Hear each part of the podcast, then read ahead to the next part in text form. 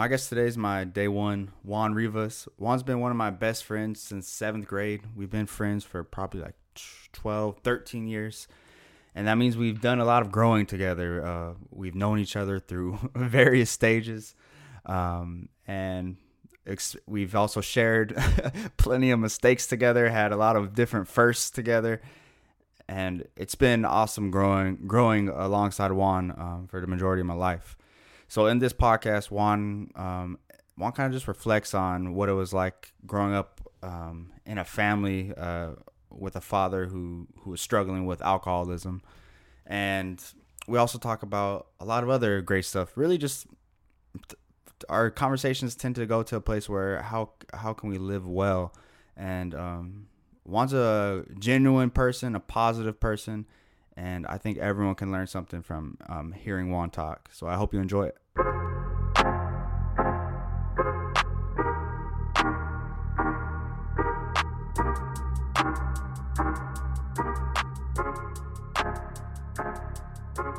This is the Dodd Pod. This is the Dodd Pod with Derek Dodson. With Derek Dodson. Right, my day one. Welcome to the Dodd Pod. Thanks for coming on. All right, what's up? Thank you, sir. By the way, this is Juan. glad to be on. Yes, sir. Finally, it's about time.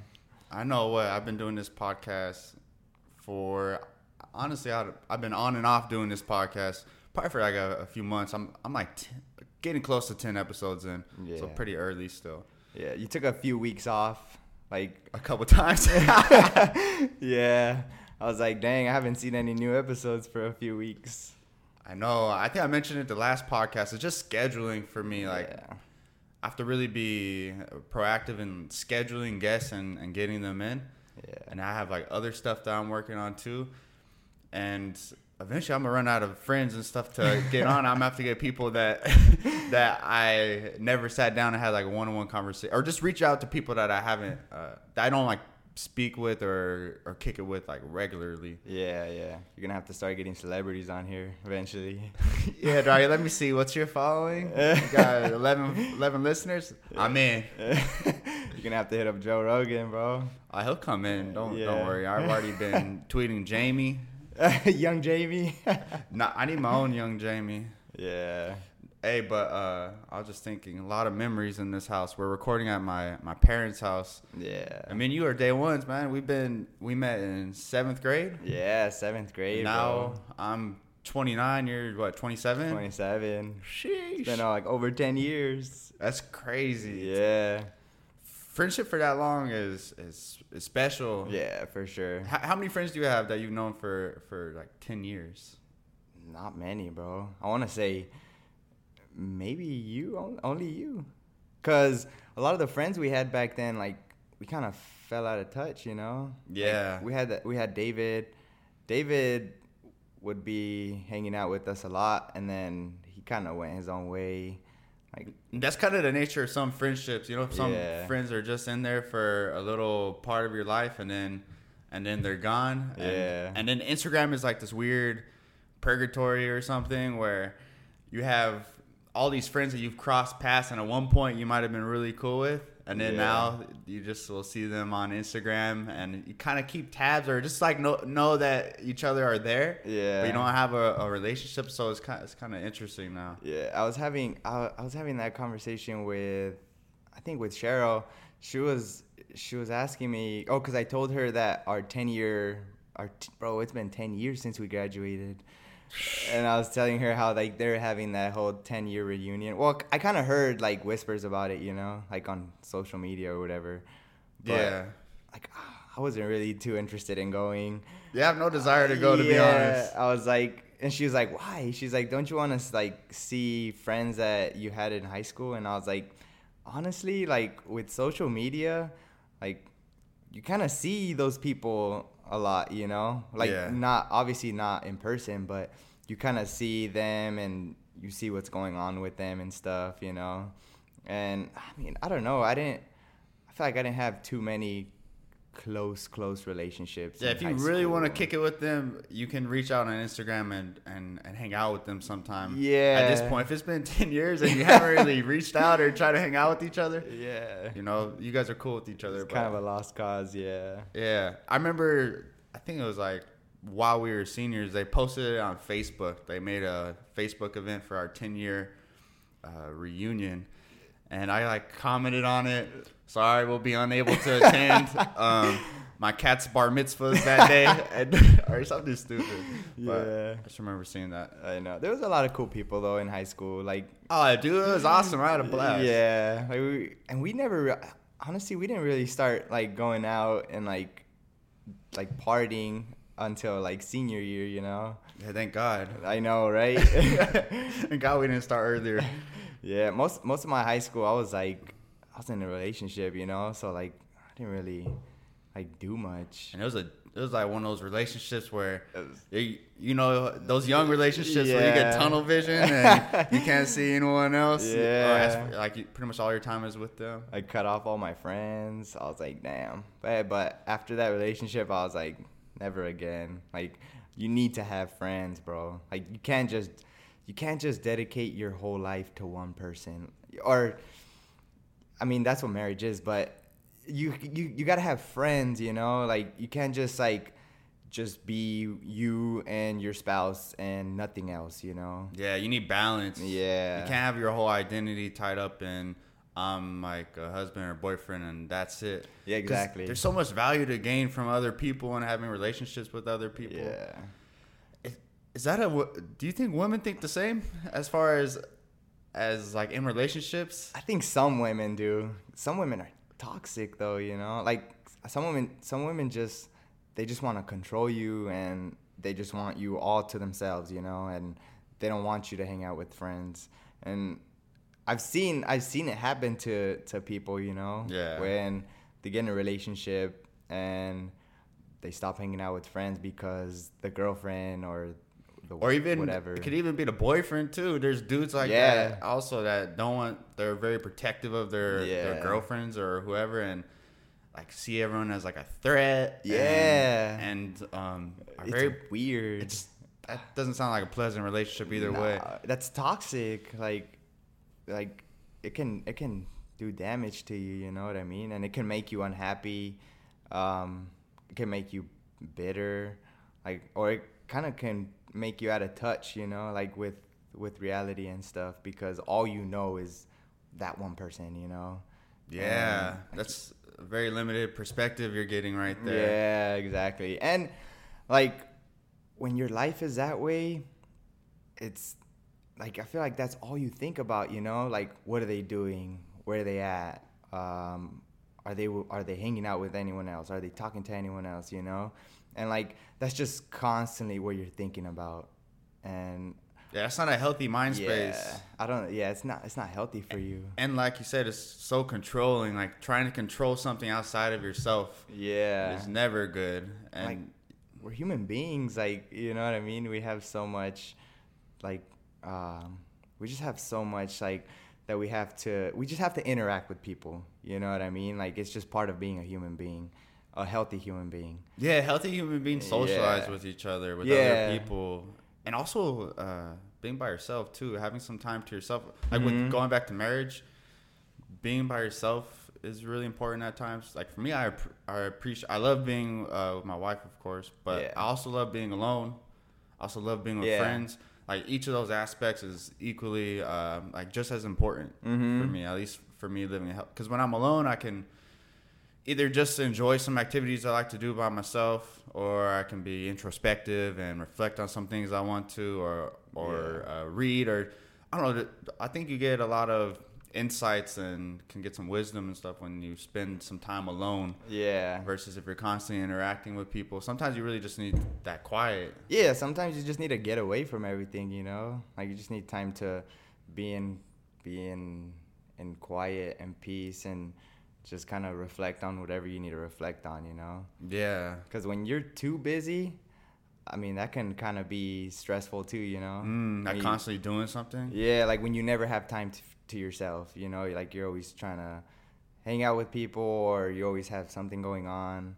like it's good to be productive, but yeah, you I feel like you always need that that time alone, you know. And like on when you're like super busy, it's it's easy sometimes to or not easy, but sometimes you get that feeling of like you always have a destination of where you need to be next. Yeah. Or, so even while you're doing something, you still feel like this internal pressure of okay, this is then I'm gonna do this, then I'm gonna be here. Even just driving to work, you're already driving to work and you know you're gonna go to work, but you might already be thinking about work on your drive and you're not even there. Yeah. So you can't even just like.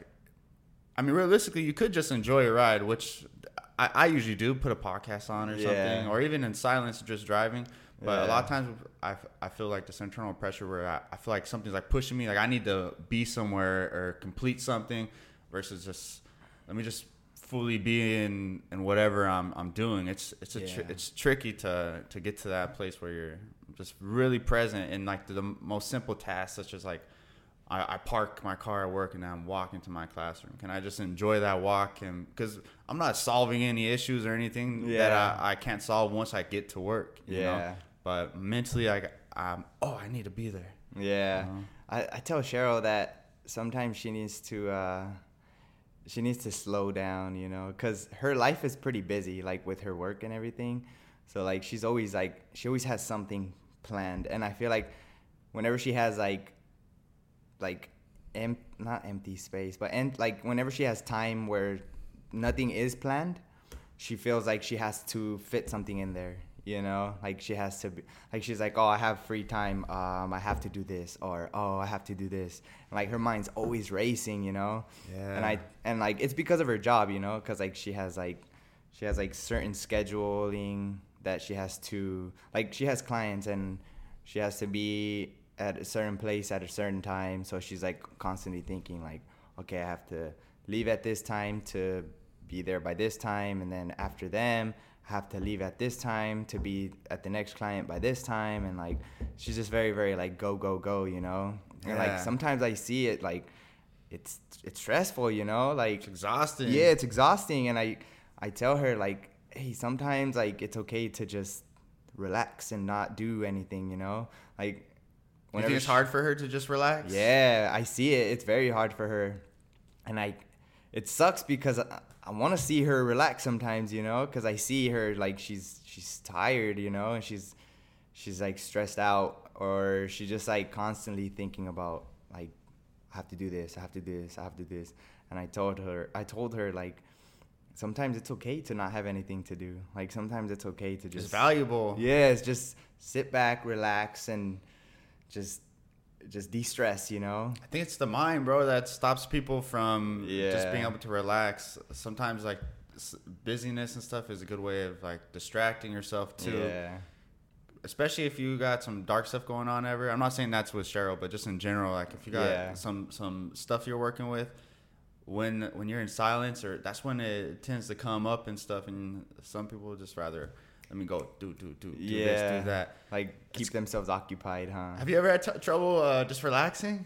Um, no. I'm, I'm pretty chill. Like, and she tells me that sometimes she's like, I don't know how you can live your life that way. And I'm like, she's like, she's like, like you don't plan anything. She's like, like, and I told her like, yeah, just kind of live moment by moment, you know. Like sometimes I just like, I know I have to do something, and I'm like, ah, I'll figure it out when it gets closer, you know. Like, or I'll kind of just figure it out as the day goes by or because she'll ask me like, "Oh yeah, we're gonna do this. Uh, what time are we gonna do this?" And I'm like, um, I don't know, and I'm just kind of like nonchalant. like, You've always been like that. Never, you've never been uh, rushed by time or or anything. yeah, and I think I get a lot of that from my mom because that's the way she is. Like, she's very like nonchalant, and she's just like, eh, like it'll be all right, you know. That's gonna work out. Yeah, and I think that helped. That kind of helped her get through through a lot of rough times, you know.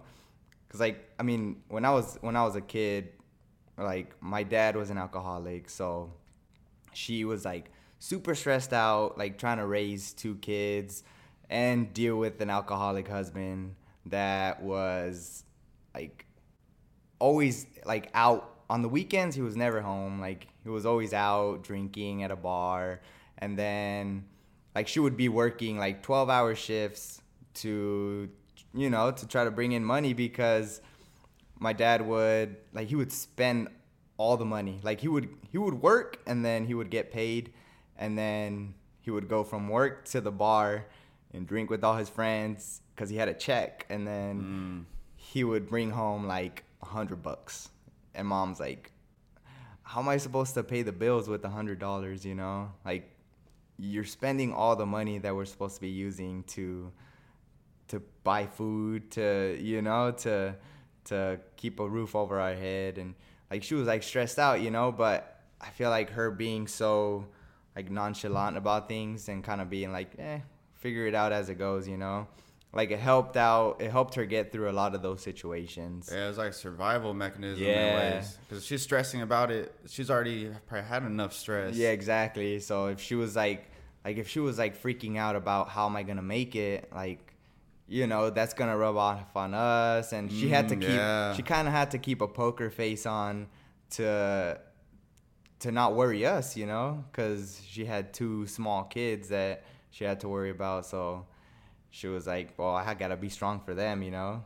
And you're the oldest, at least growing up. Um, Yeah. I mean, I don't know how it was with you and, and your fam earlier, but when when I met you, um, when we were seventh graders, you already had like uh, felt like you had a lot of responsibility on your plate. Yeah. Um, did you feel it Um, growing up? Like like you said, your mom put a poker face on and stuff.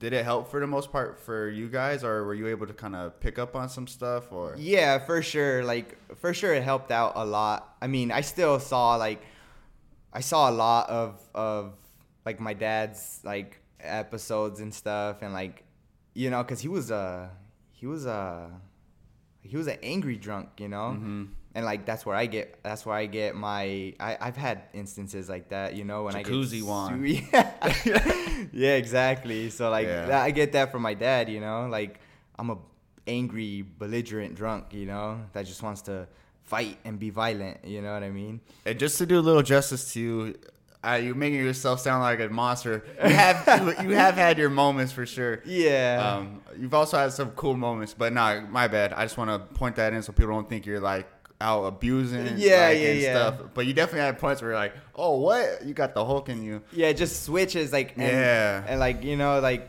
Sh- Cheryl tells me that too. Like she tells me like you're a different person sometimes when you Mm. drink, you know. Yeah, like like you said, I've had I've had times where I drink and I just have fun, you know. Like it's just a good night and Yeah. nothing bad happens. But there's also times when like I get too drunk and like it just flips a switch. Something flips inside of me and like I, I don't know, I just turn into a different person, you know. That's, that's scary, isn't yeah, it? Yeah, it's scary. And it's like not a person that you want. No, and I always feel ashamed after, you know, like after I go through through something like that, and then I hear about I, I hear about it the next day because, I mean, obviously when I'm going through it, like I don't know, I'm being Mhm. that way because I'm like I'm blacked out, you know.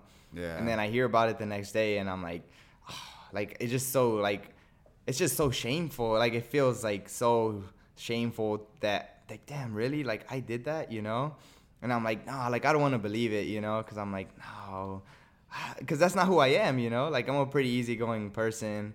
Like I try to be nice to people, you know. Like It's not aligned with your values or Yeah, who you are as a exactly. person. Yeah. like when I hear about people treating other people that way, like I'm like I'm just like, damn, like you're an asshole, you know? And for me to turn around and do it, I'm like, no, like I don't want to believe that that I'm capable of doing that, you know?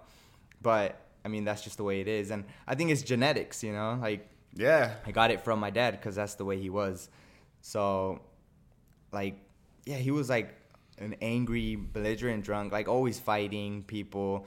Like I saw a lot of it at home. Like you know, he mm-hmm. would come home drunk and then he would come home yelling and like he would come into our barge into our room and like like just start messing with us like you know like he would just come and for for what no reason like he would just come in and start just fucking with us. And mom would come in and be like hey man like leave him alone you know like leave him alone. And like she took a lot of the she took a lot of uh like a big part of the uh how do I say this? She's like a shield for you guys. Yeah, absor- yeah. absorbing, Yeah, like, exactly. all- all- there you go, all that, yeah. like, trying to deflect it from you guys. Like, you, I don't yeah. want this on you guys. Yeah, exactly. So she she absorbed a lot of it, you know. Like she would pull my dad away, and she would be like, ah, like you want to fight with someone, fight with me, you know. And like she would kind of stand in front of him after working like twelve hour shifts, come home to that, you know what I mean? Man. And I'm like, damn, that's why I have like so much respect for her, cause like And she- she's holding the family together. yeah, if it wasn't for her,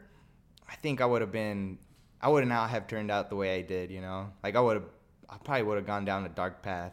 You ever told her that? Yeah, I tell Yeah. her that for sure, and she knows it, you know, Yeah. and she knows it. Um, but yeah, I, I big props to her, you know, because I don't know if I would have been able to deal with someone like that, you know, and she put up with it for a long time. So I, I I have so much respect for her, but a lot of like a lot of that kind of molded me to be like, all right, that's not who I want to be. You know what I mean? Yeah. Like I that I want to be the opposite of that. You know, like I don't want to put my family through that. Like I don't want to put anyone through that. You know, like it's it's not a happy place to be. You know, mm-hmm. I've seen the the damage it can do, and I've seen the like the emotional distress that it can put on you. Like, you know what I mean? And especially as like a kid going through that, like it's stressful. You know, but I also think that you have to learn how to like not hold that not hold that in and not let it shape you to be this like this person because of that like not use it as an excuse you know like Yeah. it's easy it's easy to be like oh well my dad was this way so, So I become a victim. yeah yeah like don't let it Define mold you. yeah define you. Don't let it like like hamper your your progress or whatever you know? Like you have to be able to, and it's hard you know? It's it's easier said than done but you just have to be able to like move forward and be like well this happened and that's the way things were but like i'm just gonna try to be the best version of myself you know as cliche as that sounds you know And you've you have been, man. Uh, since I've known you, you've always been like a person of of character and stuff. Even when going through struggles, yeah um, whether it be like working from like since like what eighth grade, seventh grade. yeah i started working when i was like 14 Yeah, working um, and going to school, like, and you never complained about it or anything. You're like, it is what it is. yeah We would hit you up sometimes. Oh, let's kick it, do this. Oh, I have to work today. yeah It's Lent season. Yeah. it's, it's busy at Yeah. H salt. fish and chips yeah. So I, I always admired that. Like, I was like, oh, you know, just how you handled yourself, and you always have been like calm, cool, and collected. Um, yeah. And I think a lot of that is also me being the oldest, the oldest, you know, older brother. Because I always had my younger brother, and I always like my mom would tell me like, well, you know, your dad, your dad is in jail, so you're gonna have to be the man of the family, or you know what I mean? Like you're gonna have to be the man in the house. I'm like fucking 12 years old, you know? Yeah. like what, you know, you're putting this on me, but I was just like, well, shit. All right, you know, like if my dad's not gonna do it, then I have to, you know. And a lot of it was just me seeing my mom and being like, all right, well, I have to, I have to do what I can to help her out, you know. So when I started working, that was a big reason why, because Yeah.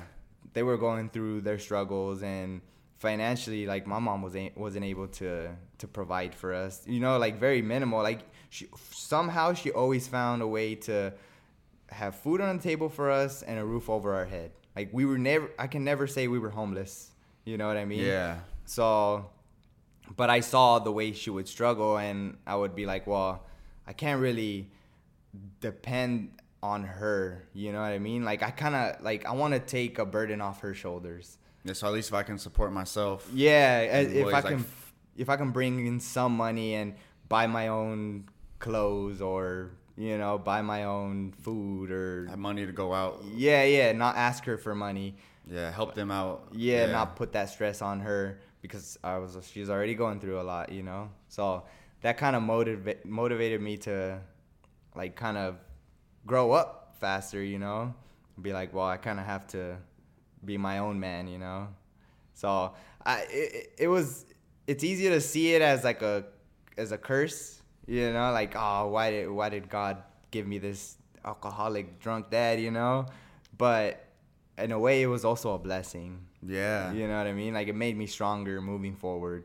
And that's interesting. That's like just your. It, a lot of it depends on how you approach the situation, how you your perspective of the situation. Like you can see it as um, it sucks, but it's an opportunity for growth. And even in the midst of it, like I'm sure in the midst of it, you didn't think, "Hey, it's all good. This is gonna help me grow." Yeah, You- yeah, for sure. You were just doing what what you had to do. But I'm sure in retrospect, you see how it's benefited you in various ways. Yeah, yeah. Yeah, now that I look back on it, I'm just like, ah, I'm kind of glad I went through that, you know? Because you kind of have to go through, I feel like you kind of have to go through some adversity to to become a stronger person, you know? Because it's it's like that it's like that quote that uh, Joe Rogan always says the the hardest thing you ever go through is the hardest thing you're ever gonna go through or or what what is that I know it's when you're talking you about- it's like The hardest thing you've ever gone through is the hardest thing you've ever gone through. Something. yeah yeah some some something in that sense but basically saying like if you never go through anything like it's easy like you're gonna probably be a sensitive person you know like you're gonna become offended very easily or you're gonna let little things like like kind of throw you off or make you upset or Yeah, there's value in those conflicts and those hardships. yeah yeah Because like one, um, when you when you're younger and you like experience some conflicts, you have to learn how to how to work with those. yeah And if you never have those opportunities, and some people are like, "What opportunities?" But yeah, they are opportunities. yeah basically Then when you are faced with it in the smallest things in life, such as like a change of your schedule or whatever, like that's what- Yeah. or um, you know, like you said, people being eas- easily offended by certain things that most people wouldn't be offended by. yeah Then you don't have those skills, and also the skills just to like tune in internally and like, how am I reacting to this right now? Do I need to act on those thoughts?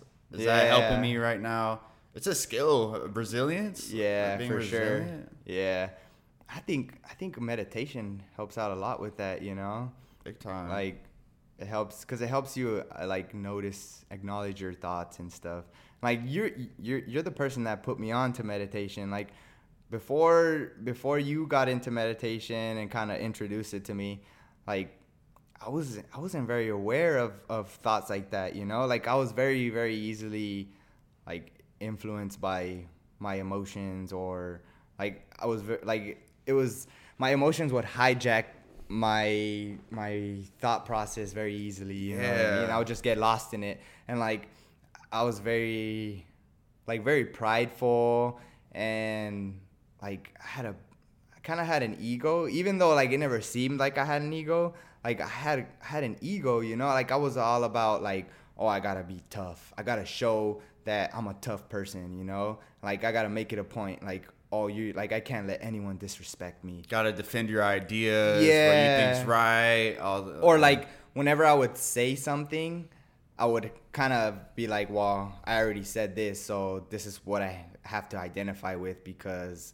I already said it, so I can't go. I can't go back on it. You know what I mean? Like I was, I was never aware that it's okay to be wrong sometimes. You know, like, it's okay to for your ideas to change. to change your ideas and and to change who you are as a person you know like before like i was very very hard-headed when it came to that kind of stuff like very stuck in my ways you know and like like i would yeah like whenever i would say something i would be like wow damn like kind of don't really identify with that anymore but I can't go back on it now, you know. It sounds so silly, doesn't it? Yeah, it sounds so ridiculous. But so many people do it. Yeah. and that's like And unknowingly. it's dangerous, you know, because like, like it can it can like it can poison someone's mind and it can make them this bitter person, you know. And it, it poisons how uh, your view of the world. You start Yeah. seeing this world in this narrow, limited box, and you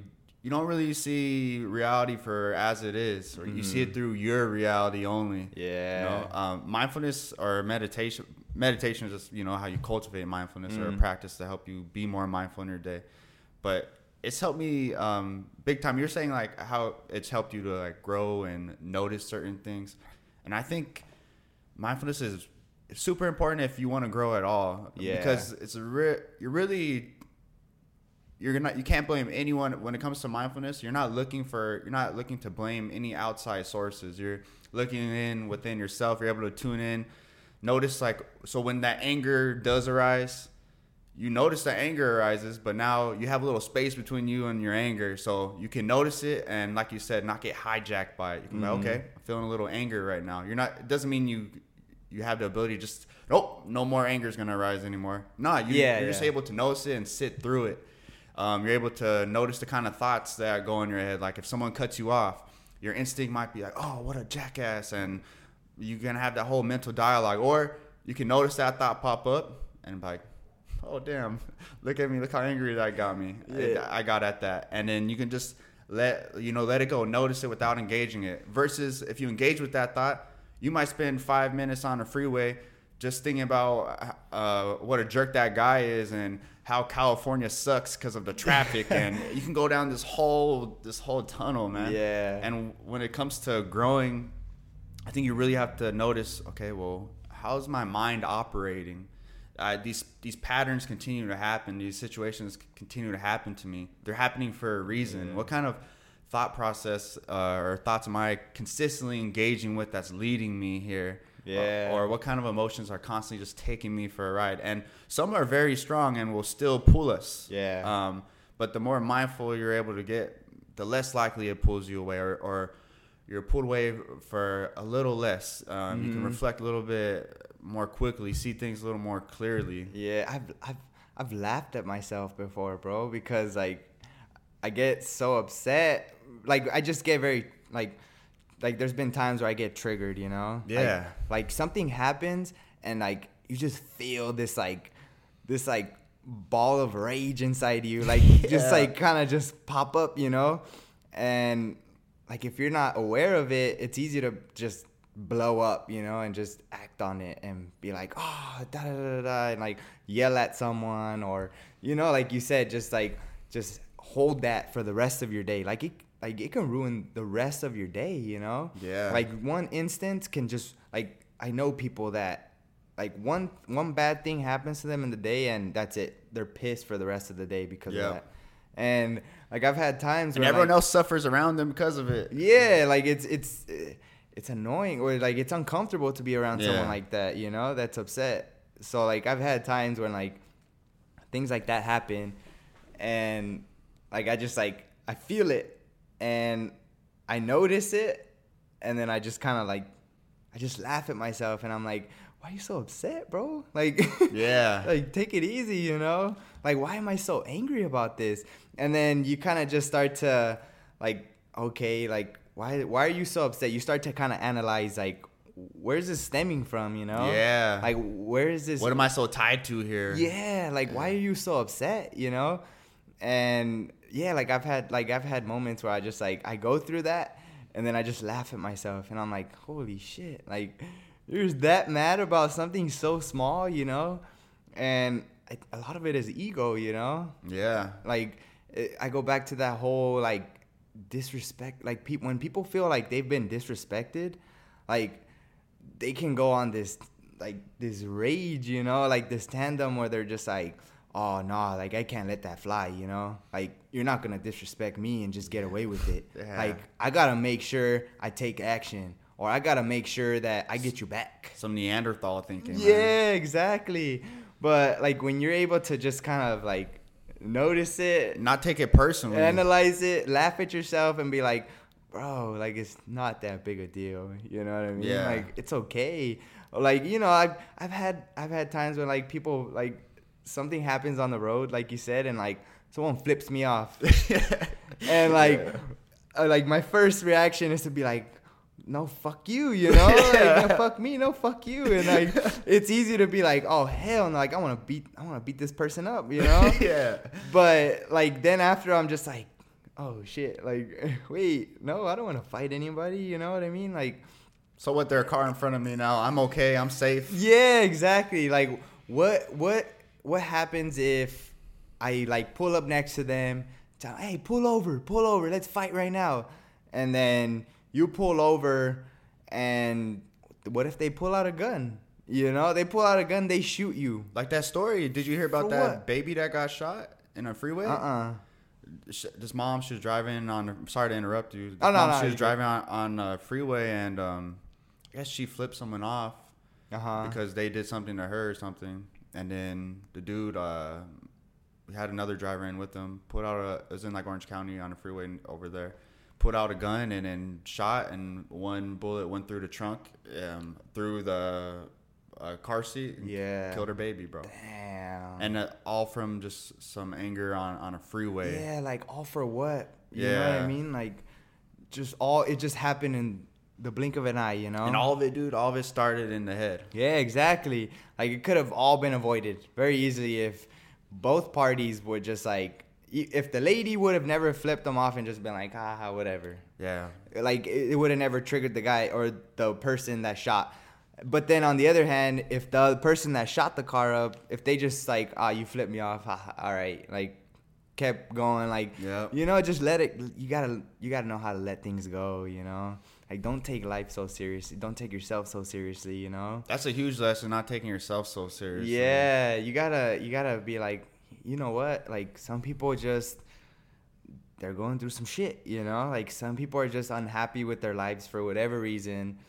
And when I think when you learn to like put yourself in other people's shoes or just try to just kind of try to see things from someone else's perspective, like it's easier to to to not get so to not think take things so personally, you know? yeah, and to add on to that, when it it not like not only just not take well not taking things personally, but like also realizing that when someone flips you off or when someone says something negative to you or or whatever, it's not really about you. That- Yeah. that's about the other person or something they're working with or dealing with Mm-hmm. or not dealing with, and it's coming out at you. Um, and then you take it personally as if it's an attack on you. But if you're able to shift that perspective and see, okay, well, this person is acting this way because they got whatever they got going on in their life. Yeah. It helps you to not take things so personally. Like as a teacher, that's super important because Mm-hmm. I'm gonna have students that have their heads down, that might not care, that might say rude things. If I'm constantly taking things personally from 150 14 year olds that are, are growing and maturing, Yeah. I, I'm in. The, I'm gonna hate my job, Exactly. You're gonna hold grudges against all these kids. and I'm not gonna be helping them. If it- Yeah. but if I'm able to see that it's not about me and take that step back, um, yeah, I think that's where that, I th- when I think of freedom, I think it all starts mentally. If, if you really want freedom, you need freedom from your thoughts. So you're not like as J Cole says, a, a slave. He didn't want to be a slave to his thoughts. That's why he wants to meditate, um, Mm. or that's why he meditates. Mm-hmm. He mentions um, in this one YouTube interview that like most of our thoughts aren't even our thoughts. If we, Mm. it, it's something that your mom or your dad told you when you're younger. Yeah. Um, it's something that you read on Instagram or came across, um, came from a podcast. Uh, many of our thoughts, our ideas, our beliefs aren't all, a lot of them we unconsciously accepted as true, and some like some of them like we weren't really aware at all that oh I accepted this thought as true, and I've been acting on that. But going back to mindfulness, when you're able to tune back in and and just be more aware of what's going on in your mind and your body, you can kind of see like where does this idea even come from? Why why am mm-hmm. I accepting that idea as true? Yeah. and whatnot. And so like once you're able to get that freedom from your thoughts, your days are great. You can really be in the moment. Um, you're not rattled by anything. You have healthier relationships with people because when someone says something, if you take it personally, then you got an argument or you might have some resentment or whatever Mm-hmm. versus trying to understand and really hear what the person's saying. Yeah, some yeah. Like I heard this I heard this story. I don't know if it's true or not, but it's like about this there was there was this this guy on a train or on like on subway or something and he was like drunk and like he was walking all up and down the subway trying to fight people like you know like just trying to start things with people.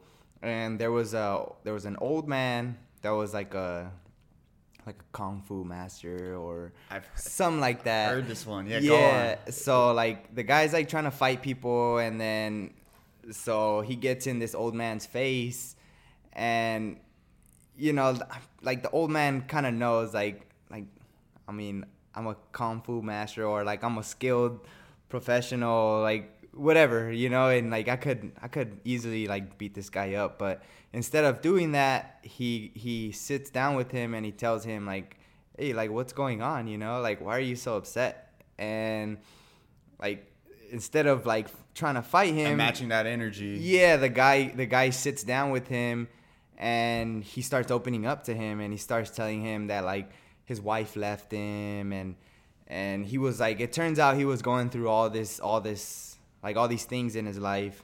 And that was the reason why he was so like he had all this anger inside of him. And like at the end of the conversation like the drunk guy was like cr- crying in his lap you know what i mean? And the old man was like like he de-escalated the situation all just by talking to him you know? Just by asking him like like what's going on man? Like just like talk to me you know? Like just hearing him out. And you're seeing him as a human being, man. yeah, exactly. Yeah, so like instead of like escalating the situation, like he kind of he, he he put out the fire basically and was like he helped this guy like vent his emotions, you know? And sometimes like when you're level-headed, like like you you might even be able to help someone, you know? Like cuz they might be going through some rough times and that's just their way of expressing their emotions, you know? It's like by being an angry person or by trying to belittle other people, you know, because they have their own insecurities or they have their own things going on in their lives. So when you're able to like like I said, like put yourself in someone else's shoes and try to understand where they're coming from or try to understand like why they're acting the way they're acting. Like you know, it can it can Yeah. help. Like it can help people out. You can you can kind of even make people realize like, oh shit, like I, I'm acting this way because of this, you know? Like Yep. like I need to stop acting that way with people. And like sometimes it's hard to be it's hard to be mean to someone who's being nice to you, you know what I mean? Like if you're mean to someone and they respond with you know, kindness or they respond with like a compliment or they respond with like hey, let's talk, you know? Like sometimes that that that does that that's more beneficial than you being like, "Oh yeah, like you're you're trying to fight me. All right, let's Because- do it." Yeah, because that ego is like searching for conflict. That ego Yeah. searching for someone to feed into that. Yeah. Even if they don't know it. You know? like even if like you get into it with someone, like like they come at you and you end up beating them up. You know what I mean? Like you put them down, you beat them up. That that doesn't really do anything for them because at the end of the day, they're gonna be more upset. You Yeah. know, they're gonna be like, "Oh shit! Like I just got beat up. Well, fuck that guy." You know, like that guy whooped my ass. Like fuck him. Like I'm just gonna go look for someone else to beat up. Like you know what I mean? yeah, or take my anger out on someone else or Yeah. something else. and it's never gonna get resolved, you know. So like, sometimes you just gotta, you just gotta know when to take a step back and be like, ah, like this guy's not coming at me. He's coming from somewhere else, you know. That reminds me of in this book. Uh, it's called Loving Kindness. It's, it's about loving kindness meditation. Um, but in the book, she talks about, and I'm blank. I'm blanking on her name, but um, she mentions like when when you approach a situation such as that, like that guy did, or or any situation um, where there's something negative going on, like just ask yourself, like what led to this person being like this Yeah. and that's automatically going to bring you in this more compassionate view. Um, for example, I'm trying to like that person on the freeway that Mhm. flipped someone off. Why did that person so easily f- flip you off? yeah. You know what's going on in their life that led to that. Mhm. Maybe they got some family issues going home. Maybe they just lost someone they loved and and they're filled with anger. Maybe they're angry at the state of America and Yeah. and um, think it's going in a terrible what whatever it is. Like there's a reason for everyone for everyone being the way they are, Yeah. whether it be how they're raised as as children or and most people like if you have a conversation with them and you hear about their their past or some of their experiences, you automatically tune into a more understanding person with them. It's just when there's so many people um, compacted in one place, it's so easy just to see this person as their actions and that's it. Mm-hmm. And some Yeah. people, their actions are great, and you see them as, as great people. Some people, your all your experiences with them are, are crappy. Yeah. You know? Yes. Some people, some people just grow up in that kind of environment too. You know, like some people think that kind of thing, that kind of stuff is normal. You know, like like if you grow up in the hood, or if you grow up around a bunch of like hardened people that never show their emotions or never talk about their emotions and all they've ever seen is the way to resolve your issues is with violence. Yeah. and that's the, that's the way life is. That's the way that you have to live your Dog life. dog world. exactly. Like when when that's all you've ever been taught like you don't know that that there's other ways to to handle situations you know? Like when when that's what you've seen and like that's what you've been influenced by it's easy to be like yeah well that's just the way the world is. Like if if if you don't get someone they're gonna get you.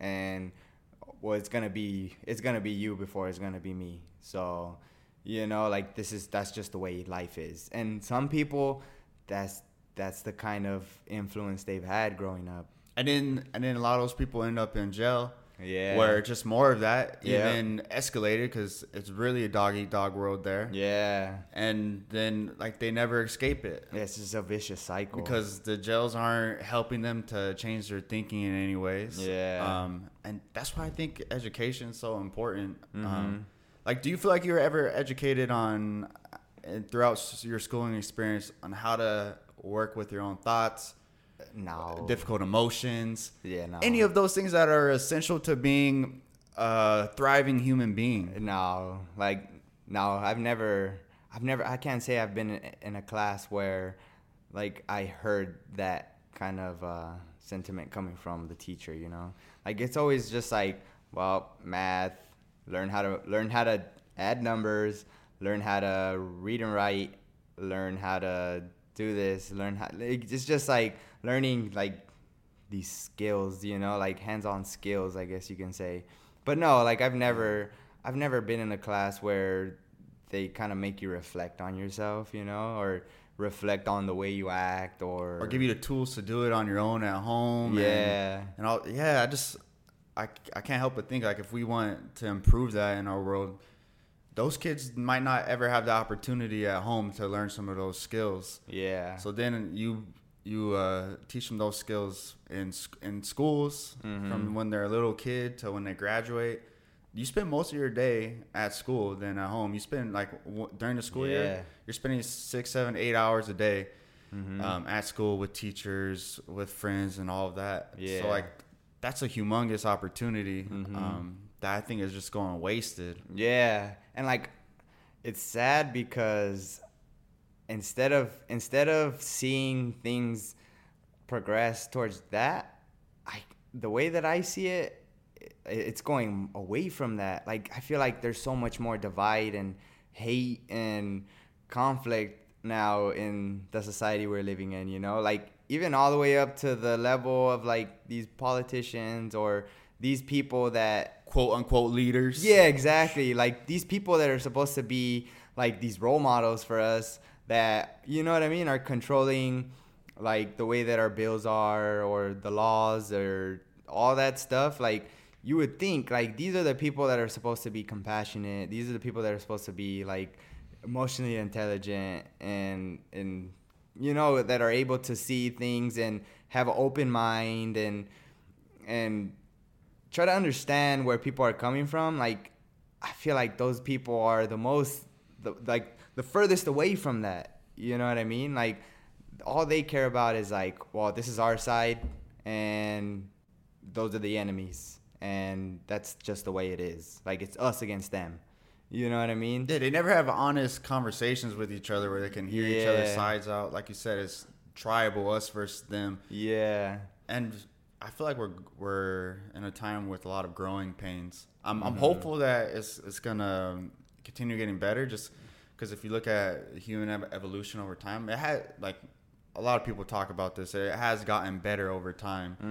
mm, Um, mhm. But as far as like social media and the news, like you said, it's all dominated by conflict, us versus them, or them trying to stir up that narrative of us versus them. yeah and it doesn't. Yeah, it doesn't help. You know, It's not help. And it's so sad that you pointed that out about our like our leaders. They're supposed to be our, our leaders, and what Yeah. qualities of leadership are they displaying on a regular basis? Yeah, they're supposed to set the example, you know? Like these are people that you're supposed to see and be like, "Oh man, like this is a stand-up person," you know? Like like they're they're compassionate. They they try to help everybody out.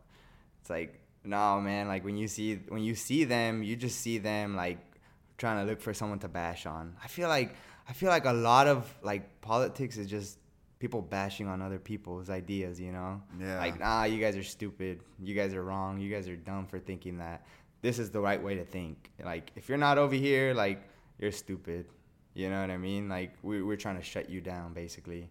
I'm like, damn, like, you don't really see too many, like, open minded conversations in, in those, like, debates or whatever. It goes back to mindfulness, man. In, Yeah. in ways, or just like being aware of your, your thought processes. It doesn't seem like those leaders do a lot of reflecting. Yeah. Um, or maybe they do, but because of the way politics are Mhm. organized or whatever, they found the us versus them model is most effective. The more we can make the other person an enemy, the more votes we're able to get. We might be able to pull some people from that side. You know, it's it's a Yeah. ugly game. Yeah. It just sucks that our you know our youth looks up to government sees sees Mhm. that quality, and um, And when you're that young, like you're so easily influenced, you know? Like your brain is so malleable, especially at that age. Like you see that and you're just like, "Oh, yeah, all right." Like like conf- you, yeah, conflict you don't have is okay. you don't have critical thinking skills. yeah. And that's what you hope you get from school.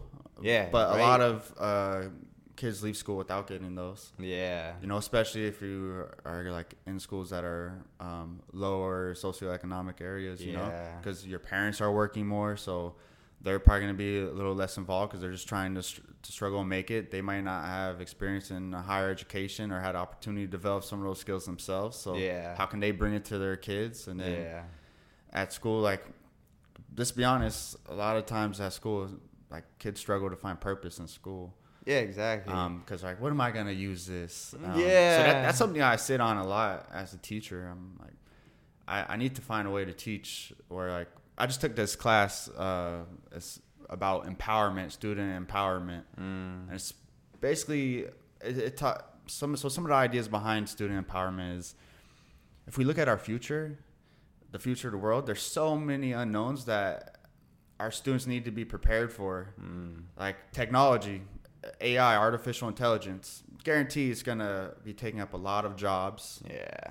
Um, our society might look completely different. Mm-hmm. Um, then we have other threats to humanity. You know, we have global warming, Yeah. um, which is scary, and uh, we need bright, creative thinkers and people that want to make a difference, that can make a difference, that have skills to do that yeah. and like we need to have a society that can talk to one another and and get on the same page for the betterment of, of humanity and Yeah, hear each other out and be like, all right, like that's a good idea, or you know, I don't really agree with that because so and so and so.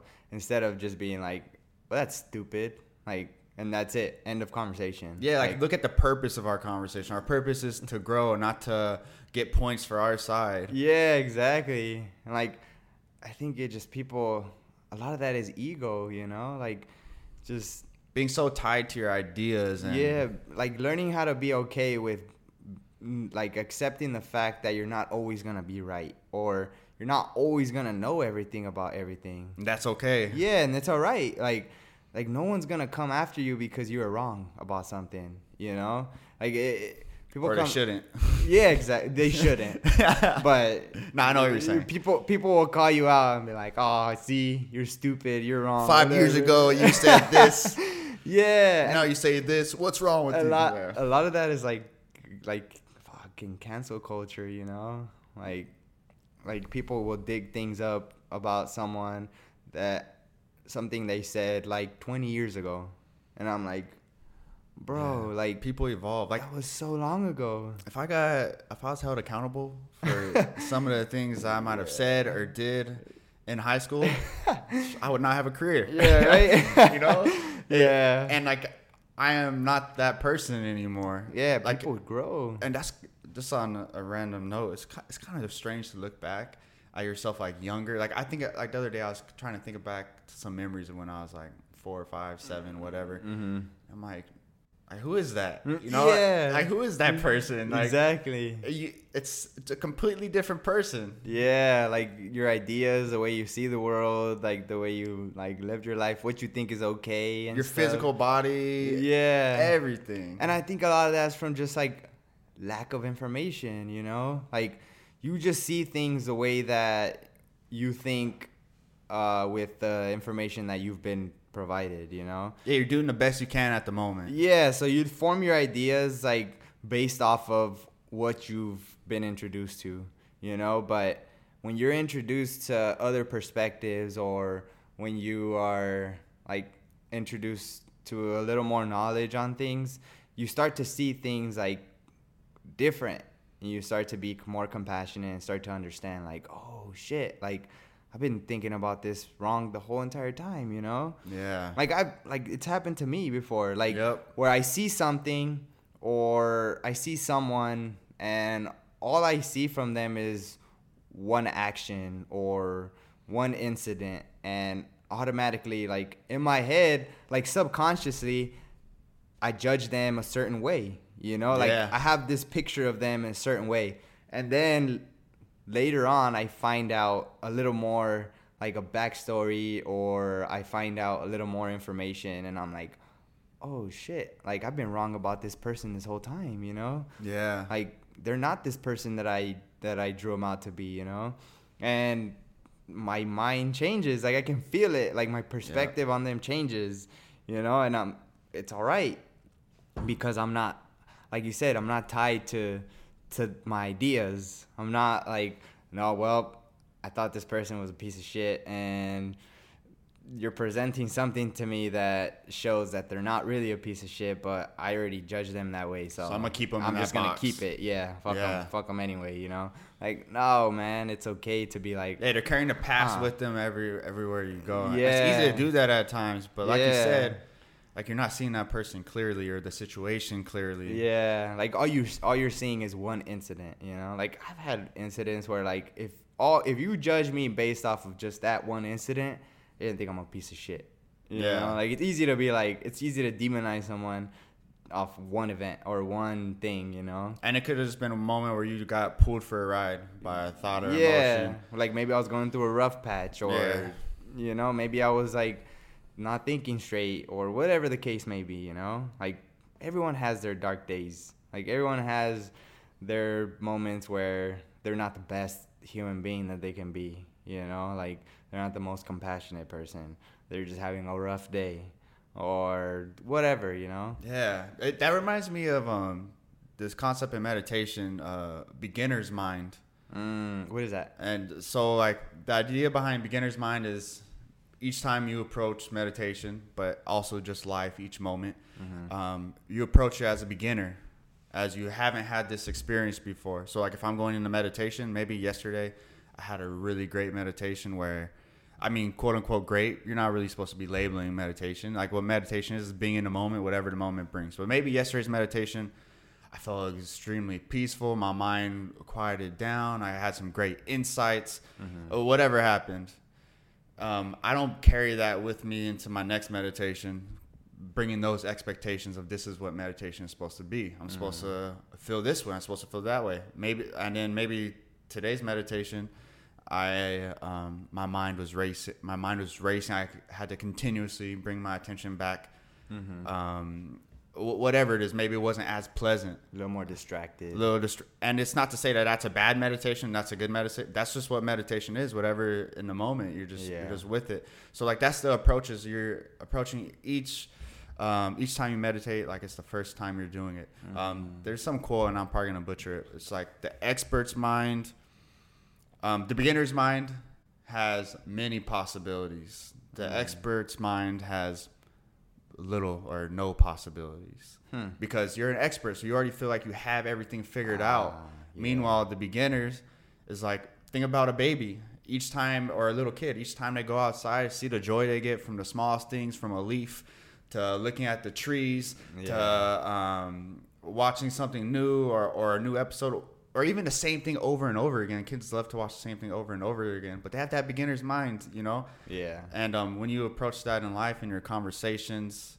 it's you're approaching it from I have something to learn. Mm-hmm. I'm not an expert. It humbles you a little bit Yeah. and brings you back to perspective. Of each moment is fresh. Yeah. And it goes to what you're saying about approaching each each, each person, um, who like I've heard this in in a podcast before, not Joe Rogan, but um, where like we're I think it might have been Lex Fridman's podcast. Like we're slightly different people than we were. You're a slightly different person than you were um, before you walked in this door. Mm-hmm. Because maybe this conversation slightly shifted a perspective or made you reflect on something. So even if it's just a subtle, uh, small change, Mm-hmm.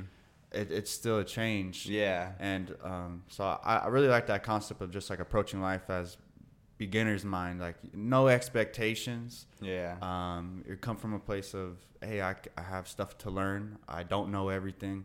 I Yeah. think that's a healthy per- perspective. Yeah, that's I like to think like never trust someone that tells you they know everything. Yes. You know what I mean? Because like there's always room to learn. Like Yeah. there's oh even if you are the most like knowledgeable person on a certain subject, like there's always something for you to learn. Always. You know what I mean? I have to check myself with that. Um, yeah, same here, bro. And like when I'm when I'm either texting or having a conversation, and anytime I feel like a sense of passion or extra energy behind what I'm saying, like I have to check myself. Okay, where's this coming from? Mhm. It, it might be coming from passion because uh, maybe I feel this can really help people, and I feel like ah, this is hurting us. This is hurting. Blah blah. Like, but regardless, I still need to take a step back and remind myself. Okay, I don't know everything. If I'm coming in with this perspective Mhm. am I going to be a good listener? Am I really going to be considering other people's uh, perspectives? So even like when it comes to critical thinking and having these open conversations, a critical component of listening is listening to yourself as you're having conversations, listening to your uh, what thoughts pop up, your emotions, your reactivity to certain things being said, yeah. and if you really want to listen and learn, Like noticing your bias towards things. yeah, that's exactly how you do it. Yeah, yeah. Because if you if if you're going into a conversation with a bias, like most likely, like some a lot of the a lot of whatever's gonna be said by the other person, especially if it's like contrary to what you're saying, like you're gonna be more inclined to put it off and be like, nah, you don't know what you're talking about. Like, you know, like ah, you're you're too far gone. Like, and you're just not gonna like you're not just you're not really gonna be listening you know what i mean you're just gonna be looking for ways to discredit whatever they're saying or to be like Waiting for your turn to talk. yeah and be like well yeah let me shut that down real quick because that's completely wrong because i said so and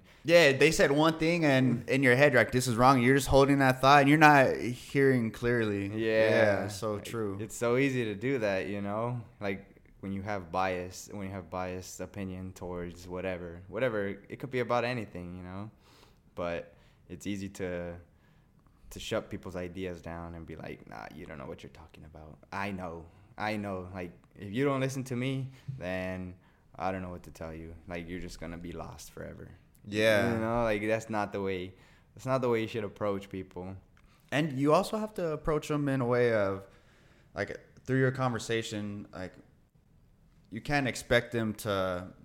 At the end of this conversation, they should have shifted to my side after I Yeah, offer yeah, this to them, exactly. and that's a hard thing to do because you Mhm. might feel you bring reasonable points, you might you bring evidence, mm-hmm.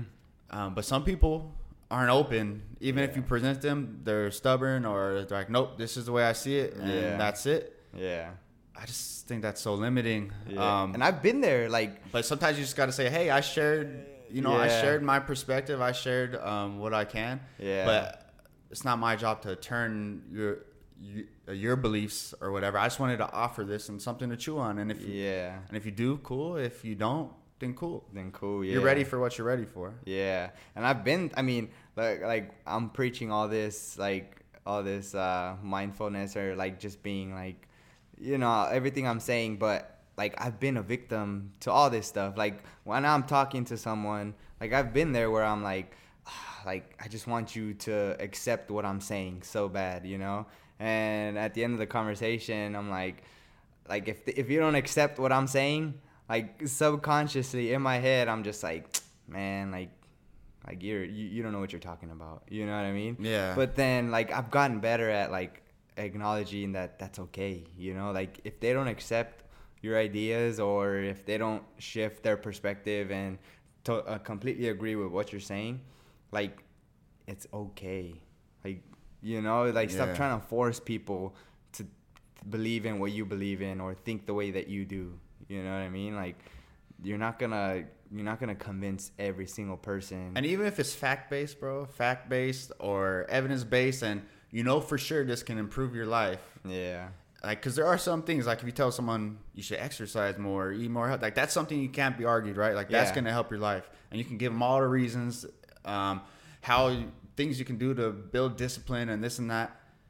But some people, you know, that they're just not ready for that in their life, and I Yeah. think that's the amazing part about us being humans is everyone is at a different point in their life, Mm-hmm. and when we have conversations, we're able to pull out from that conversation what what we're ready to pull out. Yeah. And if we haven't been honest with ourselves about something, if some if someone else throws something at us, if it's someone you really trust and look up to, that might open you up. But for other Yeah. people, they're gonna be shut down. And Yeah. but like you said, it's it's okay. You're at Yeah. where you're, everyone's at where we're at. Yeah. Sometimes, sometimes I feel that way when I watch. Uh, sometimes I watch Steven Crowder videos. He's the dude that just debates everyone, yeah. right? And I like to watch him because like sometimes you see him debate against some people that are just completely like biased towards their opinions, like.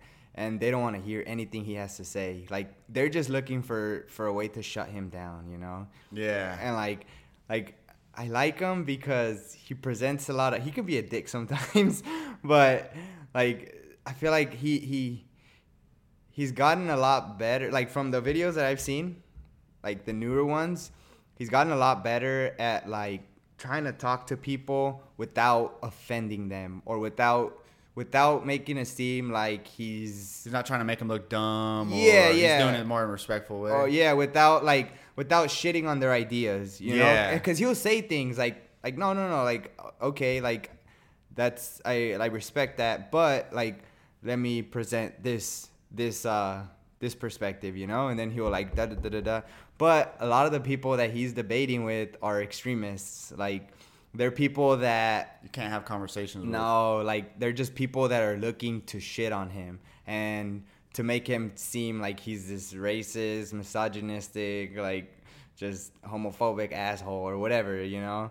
Like you see these people and like when he's presenting like facts or when he's presenting ideas, like they're just kind of laughing like like this guy's stupid, like this guy's a dick, you know? And like like they're not really listening. Like you can tell they're not listening. Like they're just kind of just like like whenever he's talking, they're just kind of like like ah, you're bullshit, you know? Yeah. And like they and then like after he's done talking, they'll be like ah da," like they'll throw something back at him that's like completely irrelevant, you know, or like just something that that is gonna try to prove their point, like instead of listening and being like okay, like that's like or even ask some opinion. questions about some things they shared. Like, oh, I haven't thought about that. Let me hear a little bit more about that. I don't know anything about that. Yeah, because when when someone when someone presents something to you that is contrary to what you like strongly believe in, like a lot of people are inclined to be like, no, like I don't like that. They You put their fence up. They yeah. yeah, and they're like, no, like you're proving me wrong right now, so I don't like you anymore. Like you're full of shit, you know, or like they become offended because they're like they find a way to con- misconstrue whatever is said to make it seem like oh you're just being an asshole, yeah, you know, and I'm like, ah, come on, like he's he's presenting pretty like reasonable like opinions, you know, and like he's looking for like something to he's looking for people to to shoot back or to say something that's like fact based that is gonna change his mind, you know, and like. I feel like he has to clarify himself a lot and be like, look, like I'm not supporting this, like I'm not supporting that, but I will say this, this, and this. And people are like, nope, you're saying that this fucking this like super horrible deed is or this super horrible action is okay. The people Like, want things to be black and white, but yeah, life is gray, man. yeah, exactly. There's so much gray. Yeah, Like I, I don't really want to get into a lot of the debates that he talks about because they're very very like touchy subjects. Yeah, I hear you. So people, I'm not educated on much of those. yeah, me either. But like you know, like topics he talks about, like it's easy to like just by hearing the topic he talks about, it's easy to be like, oh, like he's a racist or Yeah. he's misogynistic, you know, or whatever the, the case may be. So I just like to watch him and like listen. Like sometimes he says things that I'm just like, uh, I just- don't know about you, bro. Probably watching those like not- highlights some very human characteristics yeah. that are not good. You know, that yeah. are not good, and then um, probably I'm sure. Do I bet you his YouTube channel helps people to reflect on themselves? Like, am I doing that? Yeah. When people are when I'm having conversations with people. Yeah. Or maybe it just fills Some- them with anger. some, some people probably see that and like it just kind of strengthens their their opinion on him. You know, like yeah, he's an asshole or he's Yeah. he's a dick. You know. you, s- I really do believe you see what you're looking for. yeah, in a lot that's of so ways. true. You see what you're looking for in, in so many ways, Mm-hmm. um, whether it be your insecurities, yeah, um, like for example, I think I might have talked about this, like the hairline, bro. yeah. you know, like I, I think Yeah. a, a, a receding a hairline or, or thinning hair is an insecurity for, for any person. yeah, for and then you'll notice like if that insecurity is, is really strong, then that's what you start to see in Mhm. people. So when you see some other dudes, you're like, got a great set of hair, man. Like that's a, like if you had a regular hairline or whatever, you would have never um, really been paying much attention to their hair. But now you're like, oh man, all these dudes my age got some Yeah. great hairline. What's going on here? You know. Uh-huh. So, but it also goes to ideas about people about Mm-hmm. categories of people. That's where like you get prejudices and things like that. yeah, You know, um, you see what you're looking for, Mhm. and it could also work for you in a positive way. You can see good in people, and yeah, uh, I think we have so much more power in us um, to change our outer realities if like we tune in and, and within ourselves more. mm-hmm. Um, and I think more and more people are starting to, or it's becoming more normalized, or more pe- more people are getting introduced to it. yeah, Uh, but it could just be because that's kind of been my focus. So like mindfulness. yeah, like mindfulness and and all of that. And there's different ways to go to um, go to it. Hey, but I want to talk. We gotta give. Uh, we gotta also give your pop some credit. Um, you Oh, shared- yeah, yeah, You yeah. shared about him. Uh, you know, kinda- struggling with alcoholism and stuff. But your dad also did something amazing and and uh, shifted his life. T- tell us uh, more yeah. about that, man. Yeah, so I kind of I kind of presented all his his dark times and didn't really uh, credit him for for his uh his improvements, but yeah, so my dad was like my dad drank for a long time and Was he Yeah. pre- pretty much an alcoholic your whole life? Like your for uh, the most part, yeah. Well, my whole childhood. Childhood, yeah. Yeah, like like from the, from when I can remember, he was always like into drinking and leaving. Like he would be gone for the weekend. I remember going to your house. mom would go have to go find him and there's a lot of like situations where fucking they were long nights you know or like he would come home in the middle like one time my me and my cousin was sleeping over he was sleeping over. And then like we were uh we were up in the kitchen like having cereal or whatever. Like we were playing video games and then like like we heard my dad's my dad pull up and we're like oh shit. Like my dad's here. And then we're like like we knew you know? Like we knew like he was gonna come home like just blasted like super drunk like Ah. trying to start problems and shit. So we are like oh fuck let's roll. Like let's go back to the room you know? So then like we went back to the room and like we pretended we were asleep because we didn't want to deal with him you know? We were just like ah, we don't want to deal with him. So we're like pretending we were asleep and then like we didn't hear anything and then like out of nowhere like you hear banging on the front door like pa pa pa and like we were just like fuck that. Like we're not gonna we're not gonna open it. Like we're just gonna pretend we're asleep you know? So he's like banging on the front door and then like we heard it stop and then we're like oh, shit. Like did he leave and then like next thing you know you hear my window to our to my room like just opening. Like he was like trying to get in and like we were just like oh shit oh shit. Like he's coming in through the window. Oh no. and like he like opened the window and like he like climbed in and he like he like fell. Yeah he shit. And then he was just like hey don't you guys hear me uh knocking on the door? And then we are just like like we didn't answer. We are just like we were just like playing it off like we were asleep. And then my mom woke up and then she was like, "What are you doing?" Like blah blah blah. blah. And then he was just like, "Oh, I was knocking on the door." Blah blah blah.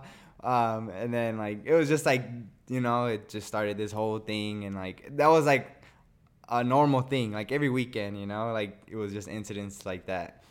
So like Did you hold a Did you hold a lot of resentment towards him? Yeah, for sure. Like I thought, like I I almost could guarantee myself that I was gonna get in a fist fight with him at one point. You know, like eventually, especially when I started getting older, like when I was like a teenager, like when I was like 14, 15, like I started like feeling like a lot of anger towards him because he started he was getting worse, you know? Like Mm-hmm. he was getting worse and worse and more violent and like we had dogs and he would treat the dogs like shit. Like like he would treat my mom like shit. So like eventually to like pain other people. yeah, so like I would see it and I would be like, "I someone needs to stand up to him," you know? And like I said, like I was the old I was the older brother. Like I was pretty much like like I said mom would tell me like you got to be the man of the house, you know? So like I kind of started to to believe that like I'm the man of the house. I have to defend the house. Like I have to stand up to him, you know? So eventually like little by little I started like I started talking back to him. I started getting in his face. Like whenever he would try to like come at me or like try to come in all violent. Like there was a few times when like like he would like he came at me and like like I shoved him. Like I shoved him super hard. Or like I was laying on the bed and like he he would like walked up to me and like I kicked him like in the chest a few times. You know like Yeah. sent him sent him flying back and shit. So like I was like in my head I was like there's gonna come a time where like we're gonna get in a fight. And like I I started to lose like all respect for him. Like you know what I mean? Like he was my dad, but I didn't have a respect for him like like like I should like uh, you should for your dad, you know? Mm-hmm. Like I started to see him in this like this different light and like I just started to see him as like a nuisance, you know? Like as someone that's just like just in the way, like making our lives harder than it should be. And like I, yeah, I started to build this resentment towards him. And Yeah. What got you past that? eventually he uh well he got locked up. Yeah, I remember. Was that last time he got locked up? Was that when we were in like ninth grade? I remember your dad because I remember he drew me a picture. Oh yeah, Yeah. he's he's a good he's, a good, artist. He, he drew me a picture. Yeah. Yeah, he's a good artist. So when he was in jail, he he drew a lot of like pictures and like that's the way he would. He told me he would get by. Like he would draw people pictures to tattoo on themselves, cause like you know like I got it tatted on me too. oh no, I'm just kidding. yeah, so like he would draw tattoos up for people and like That's cool. They would pay him in like soups or Mm. whatever. You know, like they would make like he would barter his his his drawings yeah. and like he even told me like it got him into into problems because he didn't discriminate like he would draw he would draw things for everyone you know yeah. like no matter your race. yeah no matter the race and in jail it's like It's a different world. yeah like you stick to your race and you don't you don't like you don't uh, help other races out you know so like he would like he- like he said there was a time when he drew up on like, he was cool with this guy and he drew him up a, a thing to get tattooed and after like when they found out because it was like a it, he was a black guy so like when they found out they basically told him like hey like you can't be doing any favors for for them you know? Like you you stick to to your race and but if you want to help them out then you're gonna become the enemy. Like you go hang out with them.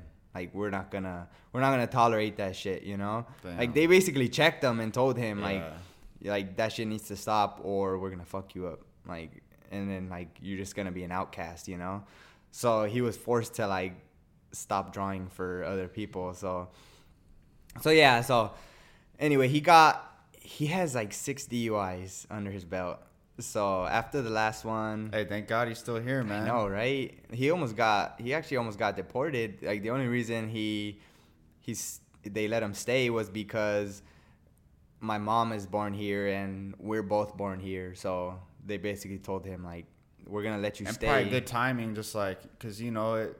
Like, Yeah. The states are like like you in the past like year or two. A lot of people were getting deported. Yeah. For for reasons not even close to that. Mhm. You know. Yeah, so I mean, he just got lucky, you know. Yeah. Like they just gave him a break, and after that last time, like he he did like I want to say he did like a year in jail. So like that whole year, it's fucked up because like that whole year, like we were happier than we were ever we had ever been like because the house was quiet, you So know. that peace of mind. Yeah, but the only thing is now my mom. That's when my mom went through a lot of like mm, financial struggles. Like she was already struggling financially, but that year she was trying to pay for the mortgage on the house, and that was in 2008 when, When everyone lost their house that whole recession happened. So Yeah. like it was just like a a combination of things, you know. And that whole year was it was the most peaceful year we had as far as like living at home, but financially like that was probably the worst year for my mom, you know. Mm-hmm. But we never saw that. Like I didn't hear about that till later, cause mom would always play it off like it was everything was okay, you know. Yeah. Until we lost the house, and then like we started losing other things, and like then I mean it's kind of hard to hide that, you know. Yeah, you can't. we gotta move because we can't pay the house, you know. So, so yeah, so he did like a year in jail, and like when he got out, like he told us like that's it, like I'm gonna stop drinking, and we were just like, ah, all right, we've heard that before, you know, like he said that before, so it was still kind of like rocky between us, like I wasn't really that close to him. tension Yeah, like I didn't really have too much respect for him at that point. Um, like when he was in jail, like he would write me letters, and like my mom would be like, "Hey, uh, did you write your dad back already?" And I'm like, "Nah." And then she's like, "Are you gonna write him back?" And I'm like, "Nah." Like I didn't even. I wanted. I wanted nothing to do with him, you know. Yeah. So like, I was just like, nah, I don't really care about talking to him, you know. And like, we would go visit him like every Sunday, and like, like it just it started to become like a burden. Like I was just like, I don't, I don't even want to go, you know. Like I don't want to spend my Sundays like visiting him. Like, like I it just didn't interest me, you know. Like I didn't have a good time. It wasn't. I didn't see it as like, oh yeah, I'm gonna go see my dad and like I'm gonna go have a special bond with him. Like it was just like a like a burden. I was Yeah, just it was like a chore. Yeah, yeah, exactly. Like I was just like something that I was forced to do. Like, well, you're gonna come because you're gonna come, and I was just like, fuck, all right. So after he got out, he told us that like, oh yeah, I'm gonna stop drinking or whatever. We are like, yeah, yeah, all right, whatever. And then he stopped drinking for like a few weeks maybe, and then he started drinking again, and we are like, yep, there it is. Like we knew it, you know, like you're full of shit. Like you're never gonna change. And I remember he said like, oh yeah, oh I'm sorry, like uh, like you know I, I fucked up or again, whatever. We stopped drinking, he, or he's like I, I I wanted to stop, but I I fell back, you know, like I fell back into it. Like all right, and then after a few weeks, he was like, "Oh, I'm gonna stop drinking again." And I was like, "Nah, get the fuck out of here!" Like, like you know, his word Yeah. didn't mean shit to me anymore. Yeah. So, so I was like, "Yeah, whatever." So then I remember like he was he had stopped drinking for like a, a good month after that, and then one day I went in the garage, and there was like a 32 pack of Bud Lights in the fridge, and I was like, this this motherfucker again, you know. So instead of just like letting it happen, like I was just like, you know what? I'm not gonna let this happen. So like I grabbed the whole case. I was a full case of Bud Lights, and I just started opening them and dumping them in the sink. And I dumped all the beers in the sink. And then like he came he came back later and was like, "Hey, where's my beers at?" And then I was like, I dumped them in the sink. And then he was like, well, why'd you do that? And then I was like, you say you're gonna stop drinking, so what do you want him for? And then he was like, ah, he was like all upset, and he was just like, fuck, man, like I spent a lot of money on that, blah blah blah. Like, you know, he was mad at me because I dumped his beers, and I was like, you know what? I don't care, you know, like do what you want. Like, what are you gonna do about it? You know, like at that point, I was like completely had lost respect for him, and I was like, if we're gonna fight, we're gonna fight. Like, if you're gonna fight me because I dumped your beers, then so be it. Like, let's do it, you know? Yeah. And I was like, what are you gonna do about it? And then he was just like, ah, blah, blah, blah, whatever. he like yelled at me, and I was just like, yeah, yeah, whatever. Like, like I was just like, ah, you're you're full of shit, you know. So like after that, I think I think him and my mom, like even though they didn't show it, I think they were like low key starting to go through like a like a separation, you know? Yeah. Because she was like, I can't do this anymore. Like, it's been way too long. We've given you way too many chances, and like you've promised us that you were gonna stop, and that's it, you know? Like I remember, like he even told me, like, oh yeah, like I'm gonna move to your aunt's house in West Covina, and I told him like, man, good, like good for you, you know? Like it's probably better for everyone, and so that was like kind of in the works for a while, but then I think once when I think when I was going through all that, like I didn't even, I didn't even want to be home, you know, because I was like I don't even want to see him. Like Yeah. I don't even want to be around him anymore. And that's when like I think uh, that's when we were like I was at your house like almost every single day and like we were like around the neighborhood and like you know we were just all our yeah stuff. we were just Yeah. doing things like Just having a blast. yeah exactly I, and meanwhile, like what's crazy is, uh, you know, that at that point, pretty much like I knew you had some stuff going on, but not to that extent. Like I knew, like as a kid, when someone else's dad goes to jail, like I didn't really fully comprehend everything Yeah. going on. yeah yeah But that, that's so crazy. yeah, it was, just, and like, I mean, I think that helped out a lot. Like, Yeah. that helped me get through a lot of that. Is like just being at your house and like, you know, hanging out, like doing things in the street, just because it was, it was, I was away from all of it. You Know? yeah. So, I think once all that started happening, like, I think something just clicked in him, and he basically told himself like, I'm I'm losing my family. Like, do you know what I mean? Like, it Mhm. became real because before it never became real because he was always there. Like, he was always allowed to stay, and like, you know, like mom never told him like we're breaking up or whatever. But after all of that, after going to jail, like after getting all those DUIs, after telling us he was gonna stop, like he kept relapsing and it became real when mom told him like I can't do this anymore. Like you know what I mean? Yeah. Like this is too much. Like you're putting too much of a burden on us. So I think that's when it all clicked and he was just like shit, like this is it, you know? Like this is really, really like it's real. Like I'm my family's leaving me basically. So after that, he didn't even tell us he was gonna stop drinking. I think he just stopped drinking. Like he just like just was taking it. That's day- when it's really powerful. Yeah. Huh? When people are like, I'm not gonna tell anyone because that's like I'm doing this not only for me but for everyone. But I'm just gonna show you by my actions. Yeah, exactly. So he was like, he didn't even say anything. He just like, cause he knew that like his word didn't mean anything anymore. You know, Yeah. like he had already promised us too many times, and he had already like broken his promises too many times. So he he probably just figured like, there's no point of me telling him. Like, it's not gonna make a difference if I tell him or not. You know. So I think he just slowly stopped drinking and. Uh, he never left. Like he never left. Like to my aunt's house. Like he was gonna move. He just stayed and like he just like weeks weeks went by and he didn't didn't drink. He didn't drink and then he was like going through all his like Withdrawals AA. Oh. AA meetings. Yeah, he was going through withdrawals for sure. Like he was super grouchy and like he was like super uneasy and like Yeah. you know I could tell like he was going through withdrawals. I might have not understood that there were withdrawals at the time, but Yeah. like later on when I look back at You're it, just like, damn, my dad's an asshole when he doesn't drink. I was like, this is a dick. Like he's still he's still He's annoying still- to be around, you know. I was like, this was just a grouch all the time now. Yeah.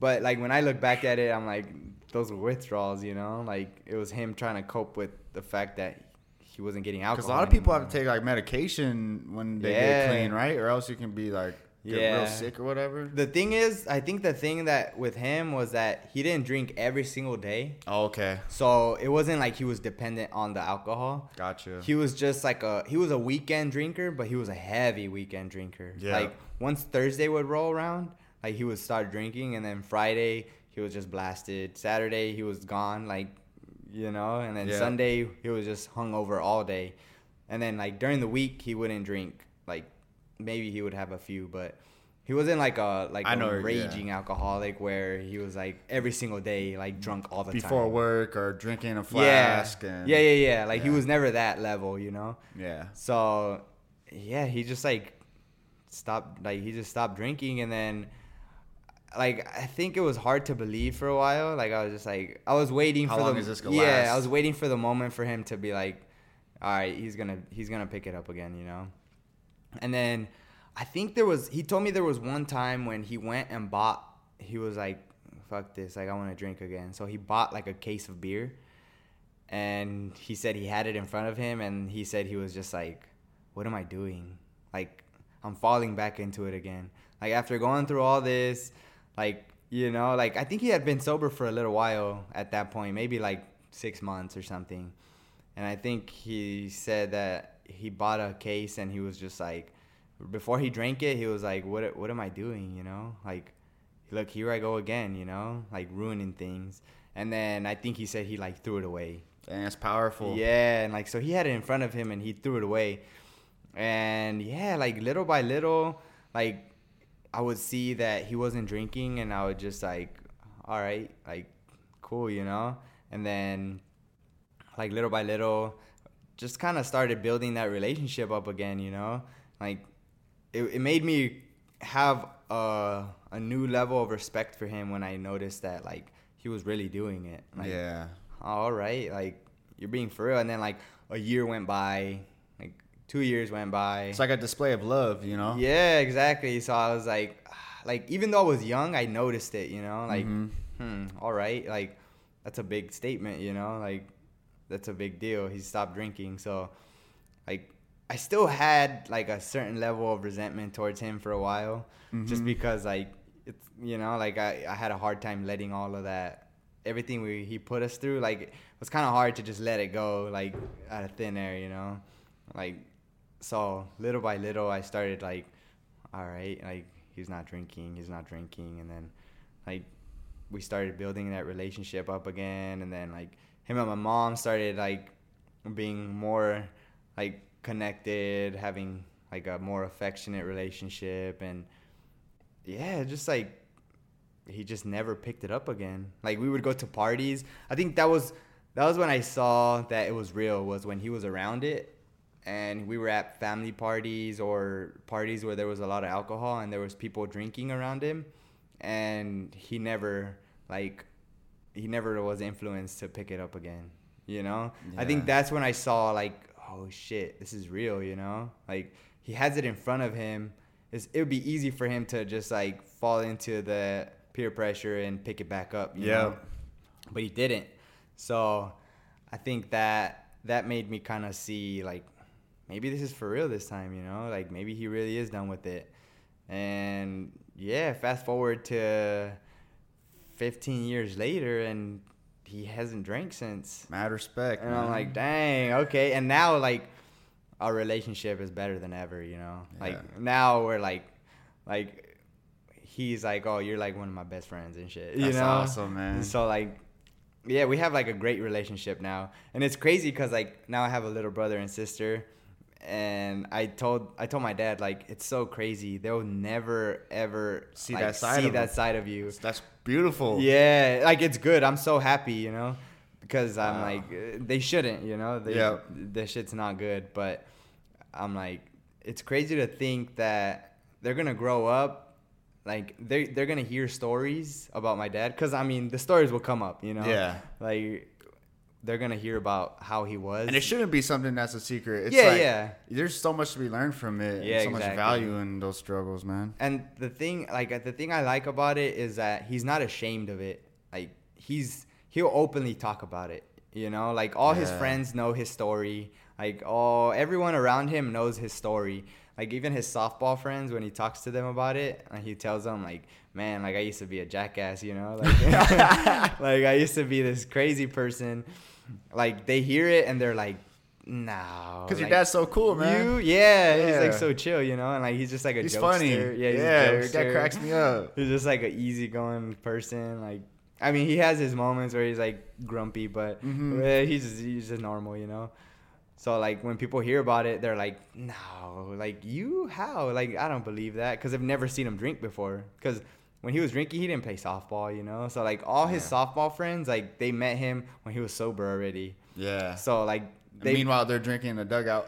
yeah, they offer him drinks. Like they've offered him drinks before, Yeah. and then he'll tell them like, "No, I don't drink," and they'll be like, "What?" Like they don't believe it, and then like there's even been times when like they put a like they crack a beer open, put it in front of him. Like people who don't know, yeah. like they'll crack a beer and be like, "Oh, here you go," and then he'll be like, "Ah, thanks," and he just like puts it aside, you know. doesn't say anything, but it's not gonna drink it. Yeah, exactly. Like he accepts it. He's just like, "Oh, thanks," and then like he just like kind of puts it a- aside, and they're like, "Hey, what the fuck?" You know? He's like, "I don't drink," and they're like, "For real?" They're like, "We heard, but we didn't think it was real." And then he was like, "Yeah, like I don't drink." And like in my head, I'm like, "Dang, you guys are dicks. You guys heard he didn't drink, and you still gave him a beer. Like, Yeah. you're assholes." But yeah, Yeah, he's, like- especially you hear his story. yeah, so Yeah. Like he, he he he's able to have it in front of him and put it aside and not be tempted, you know. And he tells me that he just takes it day by day. Like he's like and he tells me he's like, "Look, he's like I'm still an alcoholic." He's like he's like I'll be an alcoholic for the rest of my life. He's like doesn't doesn't just because I don't drink doesn't mean I'm not an alcoholic anymore. He's like it's still in me. He's like if I start drinking again, like I'll go right back into that cycle, you know. So he's like, he's like, I have to remind myself that I'm an alcoholic, like, so that I can't consume that because Does something, you know. yeah, it's gonna ruin, it's gonna ruin my life, Yeah. you know. And he tells me like, I prefer my family over the, over the alcohol, like, Yeah. you know, like I, I'm not willing to throw everything away, everything I've worked so hard for, just because like I wanted to have a beer again, you know. So like, yeah, he's been sober for like 15 years now, and I'm like, holy shit, like mad respect, you know. That's great, and that it speaks to the power of like not giving up on someone. Yeah. Um, even though it it could be really hard, and sometimes you Mhm. might actually need that space where hey, right now, for the betterment of everyone, like we need this. But on the other hand, like that, like you guys have your beautiful family. Yeah. Um, you made it through your, your struggles and Mhm. probably closer because of it now. and yeah. I don't know. It just it's it can, not giving up on someone can be really powerful. I mean, I've Yeah, seen it real. in my life as well. And I think I think if I think if we would like if he would have lost his family, I think he would have been like he would have gone down a dark hole, you know? Yeah. like he- like at that point, if he loses his family, he has no reason to stop drinking, you know? Like he's Yeah. like, well, what am I gonna stop drinking for now? Like now I'm just depressed and I have nothing to live for, so the alcohol is gonna like help me cope with the pain, you know, of losing my family. So I think I think if he would have never stopped, or if if he would have lost us, like if we would have left him or whatever, I think he probably would have been either homeless or in jail or back in Mexico, like, cause he would have just he would have drank harder, you know, Yeah. because he would have just been like, well, now I don't have shit, you know, like now I'm lonely. Now I don't have a family. Now there's no reason for me to stop, so I'm just gonna go ham, you know. So he's always gonna have that alcoholic instinct in him, you know. Some people are just born with it. It's in Yeah, the, like you said, it's in the genetics. yeah. And going back to what we were saying, like having compassion and not only seeing a person, but like what led up to it.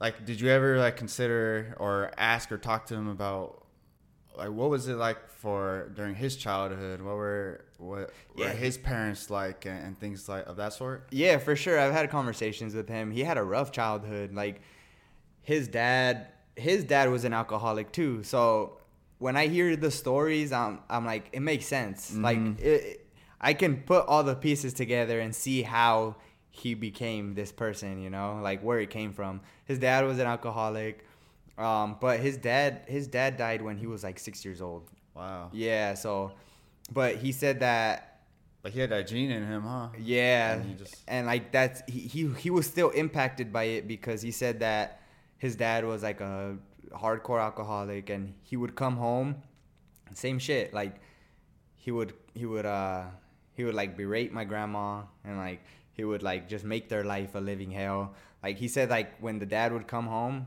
like he would he would hide under the bed because he was scared of him, you know? Like yeah, how he- terrifying. he would beat them like he would like you know like come home and just make their lives hell So that's what he was like. That's what he saw as a kid, and then his his dad died when he was like six years old. Like he was a taxi driver, and he said he was driving like a married couple, um, and they got into this accident, and I guess like the the steering wheel like went through his chest or some some something like horrific, you know? Like it was like a f- tragic accident, like it was like a bad accident. Mm.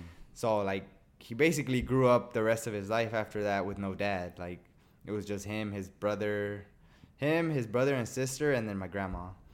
And but in Mexico, and like he he was basically being raised by like his uncles, but his uncles were dicks.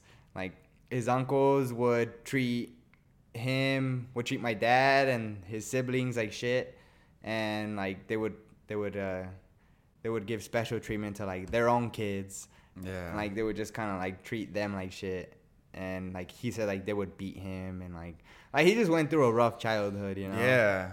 and like that kind of molded him to be this hardened like un- like unemotional person like with no compassion you know? Like because there's been times when my dad like he's like very like not compassionate and i'm like damn like how can you be that how can you be that way you know?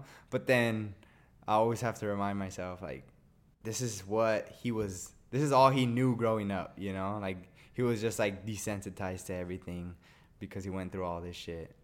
And like i have to remind myself like you have to be patient with him and kind of point things out and kind of make him realize like well it's not okay to act this way you know what i mean So offer that alternate perspective. yeah, yeah, Yeah. Like eh, you gotta, like, you should treat people with more compassion, or you should treat even animals. Like he's very like, like he doesn't see animals as like Life. important. Yeah. Yeah. like he just sees them as like critters, you know, like.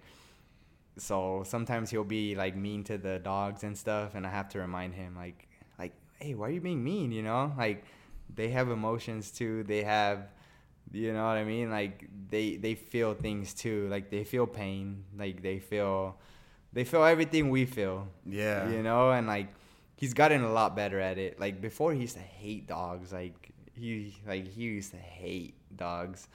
And now he's he's gotten a lot more affectionate with them. Like Mm. they come up to him and like he'll pet them and he'll still talk shit to them. He'll be like, ah, pinche puto or whatever. But he'll be like, oh, I like you, you know? Like he'll pet them. Yeah. He'll let them get, like before, like they couldn't even get close to him because they'll be like, you better get away from me. Like I'm a, I'm a punt this fool, you know? And I'm like, damn, like don't be such a dick. Yeah. Like just be a little nicer to them, you know? It's it's crazy. It reminds me of uh Maya Angelou has a quote like when you know better, you can do better. Or Mm. something to that effect. Mm-hmm. And it's so true. Um you you know what you know and Yeah. we all know different things, you know? Yeah. And like Ashley, she when I podcasted with her and just something that we've talked about is just like really accepting that people are really doing the best they can. Yeah. Um, even if you might be like, oh, I told them this or that. Just because you told them that doesn't mean that they're at a place where they're ready to really internalize what you told them. Or, Yeah. Or take those next steps or, or Mhm. whatever it is. So that's that's something that helps. I, I think it helps a whole lot. Pretty much what you're saying is just, hey, he's doing the best he can. Yeah. And it's cool that you've taken a place where, hey, I can help him out a little bit. Yeah, and I've kind of like I've kind of learned to approach him or approach like the way that I uh the way that I give him advice. I've I've I approach it a different way cuz I noticed that he's very like it's hard to give him advice or like critical um Criticism. criticism. Yeah, yeah, yeah. Like what, what do they call it? Constructive, constructive, constructive criticism. criticism, Yeah. Like it's hard to give him constructive criticism without him getting offended, because he just like whenever you come at him or like tell him like I think this is wrong, and I don't yeah I don't think this is right or whatever. He kind of takes it as like you're attacking me, you know, and Yeah. he gets defensive. And that might also go to like the roles, you know, like father son. Like, Yeah, I'm yeah. I'm in the father role, and I think yeah, and it, it, that's that's so true because he told me that before. Like, oh, like how are you gonna how are you gonna tell me how to live my life? Like you're you, like you know, I'm your dad. Like, how are you gonna tell me? Like, he's told me that before, and I'm like, mm, all right. Like, you know, sometimes like, as much as I wanna like, like snap back at him and be like, like, what's wrong with you? Like, why, you know, why is your thinking that way, or why does your mind work that way? Like, I have to, I have to realize like sometimes it's better to just like bite my tongue and like Sometimes best unsaid. yeah exactly like sometimes i have to like analyze the way he's feeling and be like ah, oh all right like maybe there's a better way to approach him you know and like Yeah, just the the delivery of advice can be. good. Yeah. Hey, have you ever thought about trying this? yeah exactly and i've mm-hmm. gotten a, i've gotten a lot better at that and i can tell that now whenever like i tell him things or whenever i give him advice he takes it as like advice from a friend like he doesn't take it as like me shitting on him Yeah. You know, I think that's why I think he would take it as like I'm trying to shit on him and trying to make him seem like a bad person. Yeah, You because know? you, you want to feel accepted as you are. Yeah, you know, yeah. and like and how you deliver something like it could be taken as I'm not good enough how I am right now, and you want to change me. Mm-hmm. Versus like you can also deliver it in a way where, hey, I love you, I accept you, but we also can still improve. Yeah, exactly. And I think this can help you and help everyone else. Yeah, because there's been times when like I give them like criticism, and he told me before like, oh well, it, it seems it kind of seems like like you guys just like to attack me and you guys like to point out all the bad things in me. He's like, maybe I should just leave. Like maybe you guys are maybe you guys will live a better life without me. And I'm like, ah, no, man, like that's not what I'm trying to say. Like I'm trying to help you improve as a person, you know? Like I'm trying to I'm trying to help you see like the way that you act sometimes is is is not okay, you know, or it doesn't make everybody feel good. Like it, sometimes the things you do make people feel bad without you knowing that you're doing it. Yeah. I know you're not doing it on purpose. Like I know you're not out here like with the intent to be like, oh well, I'm gonna make everybody feel bad, you know? Like I'm gonna come out here and I'm gonna make you feel bad about yourself or you know, like I'm Yeah, not he's not he's not trying he's not trying to come out here and and trying to make everybody feel like shit. But sometimes the things he does like unintentionally make people feel like shit, you know? Yeah. So I try to address that and I try to let him know like look, this you're acting this way or whenever you say this or whenever you do this like you know it kind of makes it kind of makes people uncomfortable or it kind of makes people feel bad or whatever you know and yeah he told me that before like oh maybe i should just leave like maybe you guys would live a better life without me because it seems like it seems like uh, you keep pointing out all the things that i do wrong and i'm like damn like i kind of took that and like reflected on the way that i deliver my advice you know Yeah, or like all your conversations with him, like what percentage of your conversations are are that, you know? Yeah, exa- exactly. So I, I also had to like kind of step back and reflect on, oh shit, like, like I'm trying to tell him that the things he's doing is making people feel bad, without noticing that maybe the way that I'm talking to him is making him feel bad. Yeah. You know, like I got to take my own advice at that point. Like, like I'm trying to point out things in you, but I'm not noticing Things within things yourself. in myself. Yeah, like it's so easy to get taken in that mind storm where now um you're like looking for certain flaws. Yeah. Almost. It's almost like you just have this flaw detector going on, like Uh-huh. waiting for something that's gonna bug you or something you, you know. Yeah, But- yeah. But um, like you said, it's balance, man. yeah. That's cool. That that's powerful though. That speaks back to like mindfulness and just. Oh wait, hold on. Let me just reflect back, and that's Uh-huh. growth right there. Honestly, that's how people become better human Yeah, beings. You and- re- continuously reflect on yourself. Yeah, and I feel like I've gotten a lot better at it, you know? Like it, I think that whole mindfulness, like being introduced to mindfulness has done a lot for me, you know? Like Yeah. It's helped me it's helped me reflect on things like that and notice like some flaws that I have in myself and n- notice like how certain interactions can make certain people feel a certain way, you know? Yeah. Like the way cuz like th- just your tone your tone itself can like change the way a conversation goes, you know? hundred percent. Like when you're coming at someone with the tone that's like sarcastic or like very aggressive, like even if you're even speaking if down to someone, whatever. yeah, yeah, yeah. Even if the message you're trying to get across is like good, Well-intentioned? yeah, with good intentions, like the way you say it can change the way that it's perceived, you know, or that, the way that it's like uh, uh, absorbed or whatever, you know. So like, like whenever I talk to him now, I try to have like a calm voice. I try not to point out like, oh well, you're doing this wrong.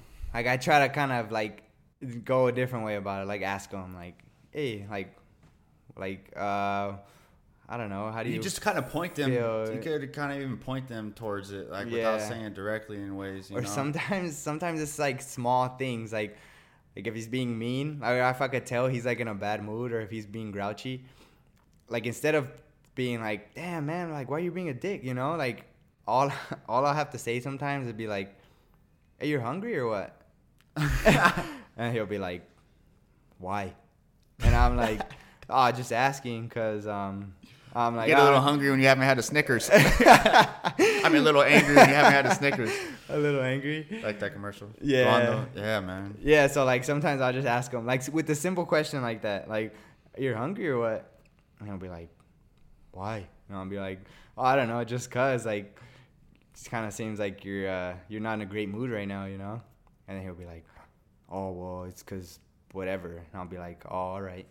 And then like ten minutes later, I can see the mood, like I can see like something in him change, The shift, and he starts being nice, you know. That's just awareness. He, he didn't really, you know, Exactly. you don't realize that you're doing this and that you've Yeah. been taken for a ride by this emotion Mhm. or this train of thought. Yep. And then it bleeds on everyone else. Yeah. And but then once you see it, you're like, oh. and we we all have moments like that all the time. And, Yeah, exactly. um, but it's just so cool that everyone can have the tool where they can tune into that. yeah.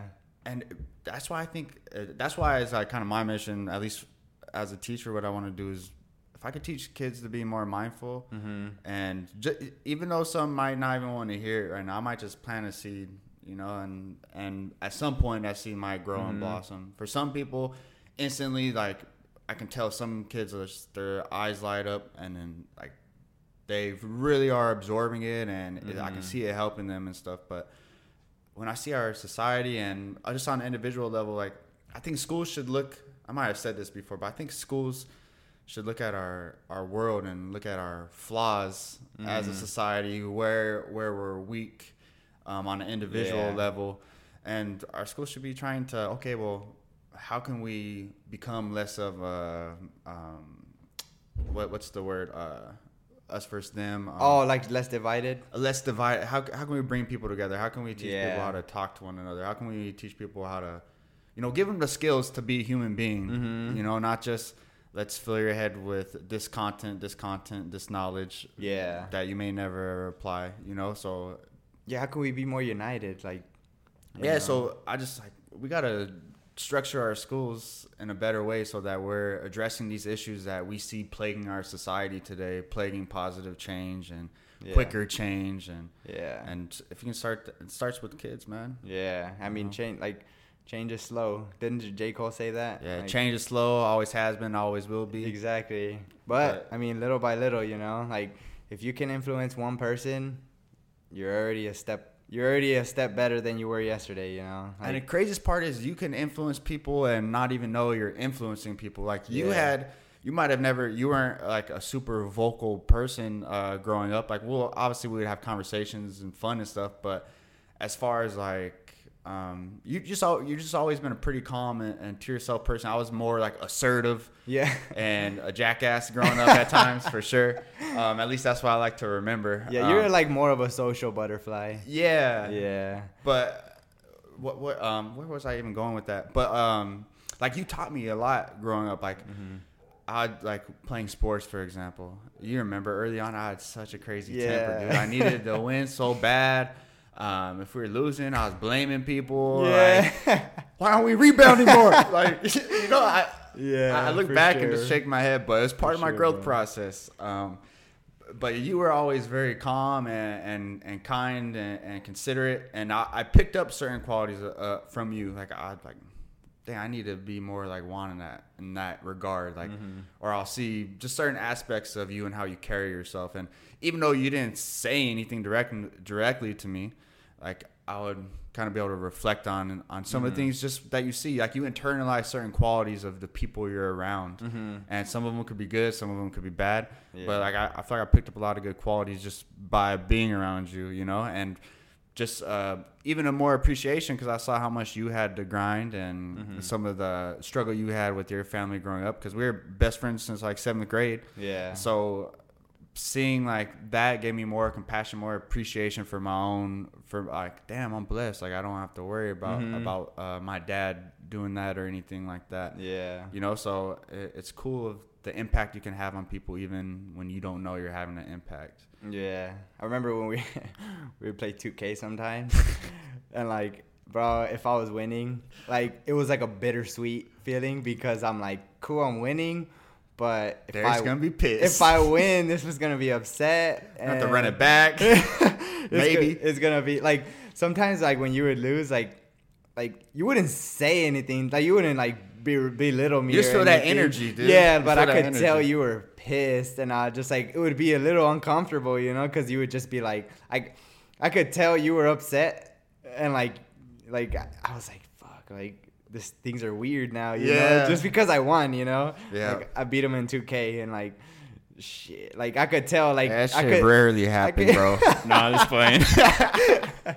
I could see the shift, you know, like Yeah. like you would just get quiet and like I could tell you were upset and I was like, man, like so like sometimes I'll be like, I don't even know if I want to win, like you know, cause, Yeah, no, I hear you. After after we play, it's like it's It's gonna like now I don't want to kick it with you, bro. It's gonna be a little Yeah. uncomfortable, you know. Nah, and I always felt like, especially when me and you, I feel like me and you were always pretty competitive with each Yeah. other, and like whatever. Even I even remember um, taking language arts as a senior, and we had vocab. Oh yeah, the spelling And test. I feel like, uh, yeah, just knowing the different definitions and whatnot. And I always remember, like, I felt like me and you were competing. Yeah. Like, how many did you get? Because me and you would always get A's on it, but we were trying to get perfect scores and stuff. yeah, But that's yeah, nah. I had a horrible temper, man. Um, and I I had a lot of trouble um losing. So like that carried on with me.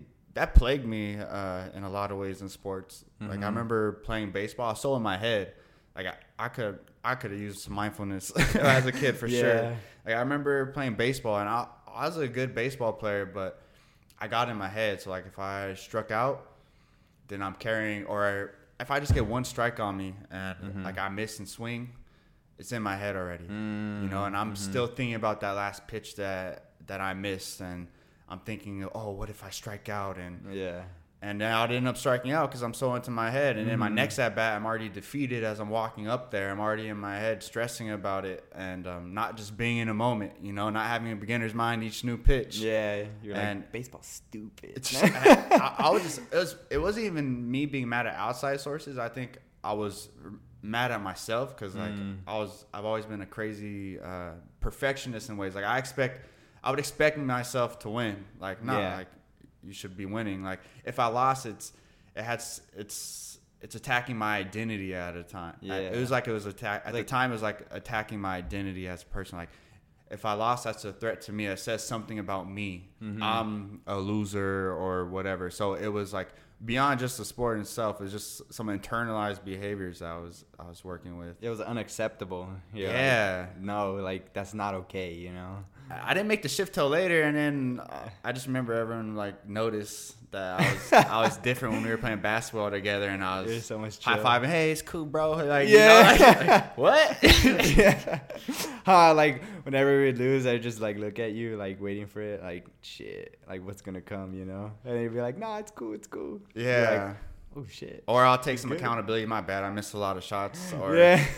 yeah, it's it's that's beautiful. It goes back to growth, man. We're all constantly evolving, and that's I definitely was evolving. Um, Yeah.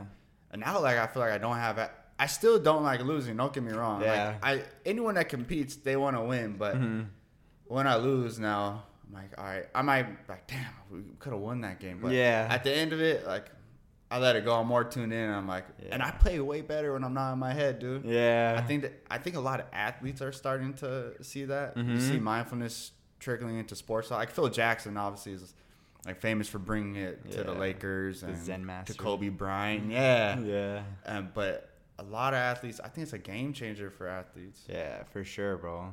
Yeah, I think I think everyone can can benefit from mindfulness. You know, like it sucks that some people see that as like some hippie woo woo shit. You know, like Yeah. I I know a lot of people that they hear mindfulness or they hear meditation and like their stigma of it is like, damn, that's some hippie shit. You know, or like that's some like But really, it's some human shit. yeah like like it, it can benefit people so much you know and um yeah i think i think if everyone just was a little more in tune with it like the the world would be a better place you know yeah. like everyone can everyone can use it um but and we've like and there's different ways that you can be mindful like you don't necessarily have to sit down on a cushion cross-legged and Yeah, do yeah. these rituals or, or whatever like you yoga you can do Mhm. yoga you can just mindfully wash your dishes yeah you know and because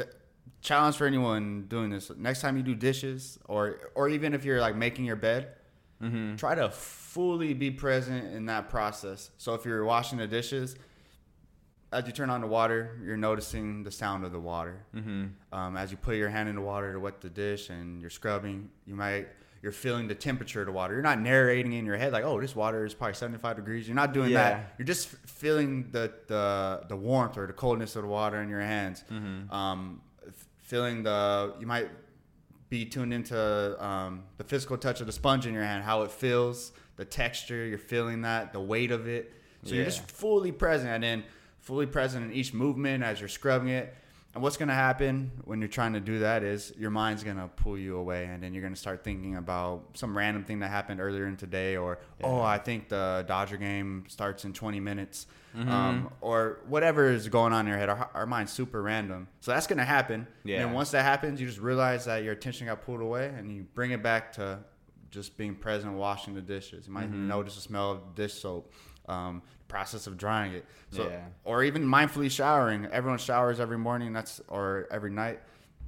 And just mindfully showering and doing that same process, as feeling the movements of as you're scrubbing your head or, or whatever. So, um, yeah, I agree with you, man. There's living like just my bad just to go to meditation i think one misconception about meditation is people don't really see that meditation is a practice Mhm. so the idea behind it is that it leads to um, you living mindfully. So when you sit down and you spend 10 15 minutes meditating what you're doing is you're practicing being fully in the moment. You're focusing on your breath. Usually that's what people focus on or, and um, you focus on a breath because it's part of the current moment and then the mind's going to do what the mind does and you're able to tune in and notice how how easily you get pulled away into thought and then the more you're able to notice that and, and bring your attention back to your breath and then you get pulled away again and bring your attention Yeah. back to your breath. Or you might feel a sensation in your back some tightness or uh, maybe an emotion will arise and you can notice what that feels like. So you're more tuned in just feeling everything and noticing what are the quality of my thoughts what what's going on up here. And then now when you're living in your day-to-day life you have that practice and it, it's not um, it does take practice during your day-to-day life like you might remind yourself to be mindful and stuff but it starts to happen naturally where you're just tune in like oh hey i was a little reactive right there. So it's just a practice that just uh, leaks into your day-to-day life and that's what's really powerful about it. So it's not just about those like 10 or 15 minutes 20 minutes whatever that you're meditating. It's beyond that. Yeah, and I think I think that can um, that can honestly help resolve a lot of like health issues for people. Like even though you might not think like, well, yeah, what the fuck is gonna like meditation gonna do for me health wise? Like that's all in your head. But I think a lot of a lot of like stress comes from from your mind just racing all the time. Overthinking, Yeah, yeah. overthinking stuff, and then that can lead to because I mean, stress can lead to a lot of health problems. You know, so many like people have heart attacks because of stress. People have strokes because of stress. Like I've even heard that cancer can can result from stress. because with know? stress and stuff you get more inflammation and when you have more inflammation you're more likely to get cancer Yeah, exactly. So when you learn to like, cause you can stress out by just sitting down and not doing anything because your mind is racing thinking about well shit how am i gonna pay this bill or shit what am how am i gonna fit all this into my schedule or damn i have to do this this and this or That's why some "Damn, people like this- to distract themselves. yeah, exactly. So if you're able to be mindful and like just kind of step away from all that and just focus on what's in front of you, like a lot of that stress kind of just melts off, you know? Like it- it, never comes into your it never comes into your head or it, Or- it comes but you know you you, you don't It doesn't give- have the same vitality or power behind it. yeah, like it doesn't have as much like influence on you. It's like you learn to be like, oh shit, why am I thinking about this right now? You Yeah. know, like I'm doing this, like I'm I'm, I'm washing the dishes. Why am I thinking about what's gonna happen two weeks from now? or or we're co- our minds constantly judging of this situation i so in in uh in mindfulness they talk about like there's pretty much three we either like some something we're neutral to it or we dislike it. When we dislike it we're trying to avoid that situation. Um we're trying to change the situation we're fighting against we're not working with life we're working against it usually trying to escape it or whatever. Um, when it's neutral a lot of times we get bored and we're not there mentally right? That's where we drift off into thought um, desire something better. This isn't f- fitting our needs. Mm-hmm. And then when we really like something then we're hanging on to it. And if it mm. changes in any way then we're like oh no. You know like that's where Yeah. happiness is. And so and everything changes. Yeah. so if you're hanging on to things that make you happy for your contentment well they're not always going to be there. And then you're mm-hmm. only going to be able to be quote unquote happy for a small portion of time you know and then it's fleet Yeah. it's to be fleeting Yeah, and then you're just gonna be looking forward to that next moment when like shit, when am I gonna when am I gonna be happy about this? Or when am I gonna feel this feeling again, you know? yeah you're in constant pursuit of some feeling of contentment Yeah, yeah. You're instead of just enjoying like your life in front of you, you know, like Yep. because when you're when you live that way, like a lot of your days and a lot of your time can go like just unnoticed because you're like, well, nothing's happening right now. I mean, to you, nothing's happening right now. So like, you know, I'm just you're yeah, you're constantly living like in the future, like oh, something's gonna happen eventually that's gonna make me feel happy again. But like in the meantime, all this time is going by where you're just like indifferent about shit, or you're just like, eh, like my life's boring, my life sucks right now. Like, but but in a few days it's gonna be good again. Like yeah you're waiting You are always waiting for that next. Yeah, and it's so easy to do that like I, oh um like in high school. It's Mm-hmm. oh i'll be happy once i graduate. Yeah, um, when you're when you're in college oh when i when i graduate and get that job. Oh Yeah. when i buy a house. When when this and then also on the smaller scale you know? Mhm. like in our day-to-day life daily activities like this situation's missing something and, Yeah. you know? It's, Mhm. but there's real there's a lot of freedom that's why i said like there's so much freedom when uh, if you can be like liberated from your thoughts in a sense yeah, because then there's no reason you can't just be content now. Like if you can find that peace, like in just the smallest moments, or if you're just fully present doing things, like you're okay with how things are. You just learn to it's acceptance, man. Accept, Yeah. Accepting whatever moment you're in. If Yeah. you're washing the dishes, you could think, oh, I don't want to wash the dishes, and the whole time you're washing the dish- dishes, it sucks. yeah, Or you can accept it and be like, and just be fully in it, Mhm. doing that, doing it completely. And realistically, Yeah. it's all part of life. Yeah. you know, and just existing, you know, is Yeah. that's a blessing itself. yeah, exactly. especially where we're at. some people don't have those those moments you know some people don't have that that peacefulness or that that time where nothing significant is happening you know like Yeah. some some people never have that. Like some people live in distress like their whole lives. Like people who live in like syria or like in palestine where all that shit's going on where you know like Yeah. like people are getting bombed every single day. Like you don't know if you're gonna make it out the out of the day you know? Like you don't know if you're gonna get blown up that day or not. So I can, I'm sure like they any moment of peace is just like doing nothing is a, yeah a gift. it's a blessing yeah. Yeah. they're just like oh my god like we have some peace and quiet right now you know like they enjoy that as opposed to us that we're so blessed where like times of peace and quiet is just like wow this fucking boring this sucks you know like Yeah. i need more i need more i need something going on like that, it, it's in uh in in Buddhism. I, I read I read some in some book. Um, it talked about like, or actually no, this was a, a podcast, um, Alan Watts podcast, where he just mentioned an idea from Buddhism. Like so, like one concept in Buddhism, it says like life is suffering, hmm, and um, but he's like the reason they said that life is suffering is because people operate in a way that they think life should always be happy, mm-hmm. but oh okay so like it's to compensate for that. So it's not to say that you know every moment of life is suffering. It's it's to point out that life is not always happiness. Mm-hmm. Um, part of life, part of human existence, is these different emotions that arise. When Yeah. and each helps. If you were just happy, all like well, I, I can't really speak to that, but like I if you were, I guess like the all the emotions complement each other's in, in ways. You know, like Mhm. with light, there needs uh, to be darkness. Yeah, right. yeah. Like in, in that sense, but I was just like, that makes a lot of sense that we're always like pursuing happiness, yeah but I feel like we should be more so pursuing peace, where Yeah.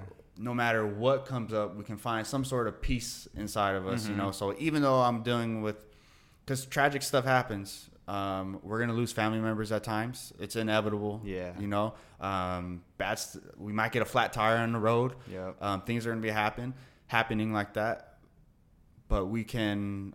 It's all about like finding a place of calm, a place where Mhm. you can notice everything going on, but not be of it, not get taken for a ride. And, and I think that's where you can find some peace in it. So like, even in situations, the worst situations, you can still find peace. It doesn't mean you're gonna be happy because you, you won't. But yeah it's not gonna be like euphoric like yeah, 24 7 you know but yeah like it's like you you've said this before um like whenever you have an injury like you kind of forget that or like whenever you don't have an injury like you take your health for granted. Yeah, but like when you have an injury like you you kind of realize like damn like like i never realized how important it was to be healthy. You know what i mean? Yeah. like if you have a like if you have a broken finger or something like whenever you don't have a broken finger like your hands that your hands being healthy and painless like it's nothing it's just normal you know? Like you don't even think twice about it.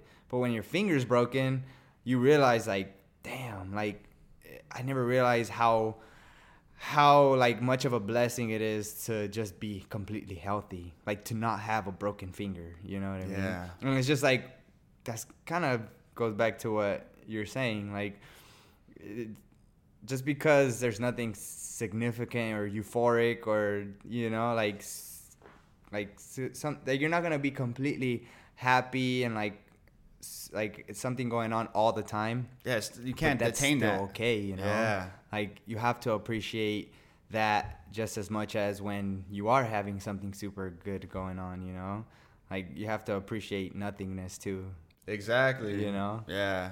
You gotta So- definitely appreciate the the dark times and stuff.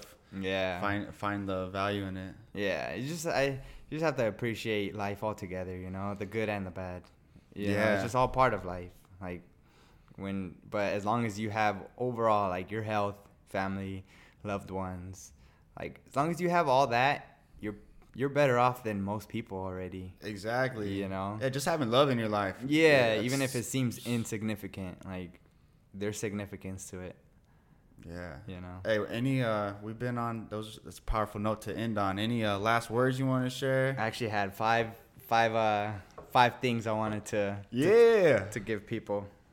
Um, Dope. five little like points that I wanted to kind of throw out there that Cool, people man. might benefit from. So one of them Ma- is Maybe we'll talk about them. I, I, I want to hear them. one of them is love people. Like, do your best to go every single moment of your life just putting out love. Um, because when you go through your day giving out love, whether it be to someone that deserves it or that you think deserves it or not, if everyone just puts out love, I think the world would be a better place. I, I love Uh, that, man. What, what what's love to you? love is just just be be nice to people try to help people out try to it's something as simple as opening the door for someone. You know, like Thinking beyond yourself. yeah, like just do your best to try to make someone feel good, just because. You know, Yeah. not because you expect something in return, or not because you are doing it because like, oh, uh, if I do this, then I'm gonna get something later. Yeah, Like, just doing it for the good of, of others. yeah, just being honest and genuine. Out of innate human goodness. I like yeah, that. so that's one. Another one is put yourself in other people's shoes.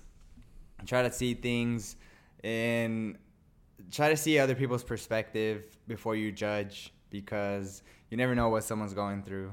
Like just because some someone's acting a certain way doesn't mean that they're a bad person Yeah, that's they might just be going through rough times or they might like we were talking about they might have just been raised that way you know that they much they might have just been put those values in them and they Yeah, think it's still, okay They still have value. and Yeah. they're still worthy and can Ye- still grow. And yeah exactly like there's always room for people to grow that's awesome. another one is be yourself um Amen. try not to don't It's a hard thing to do. Yeah, I know. It's it, it- there's peer pressure, and when you get criticism or pushback, um, it's easy to be like, "Oh, I'm a bad person. Oh, all right, I'm gonna I'm gonna just pretend that I'm this because that's what seems to be getting like compliment."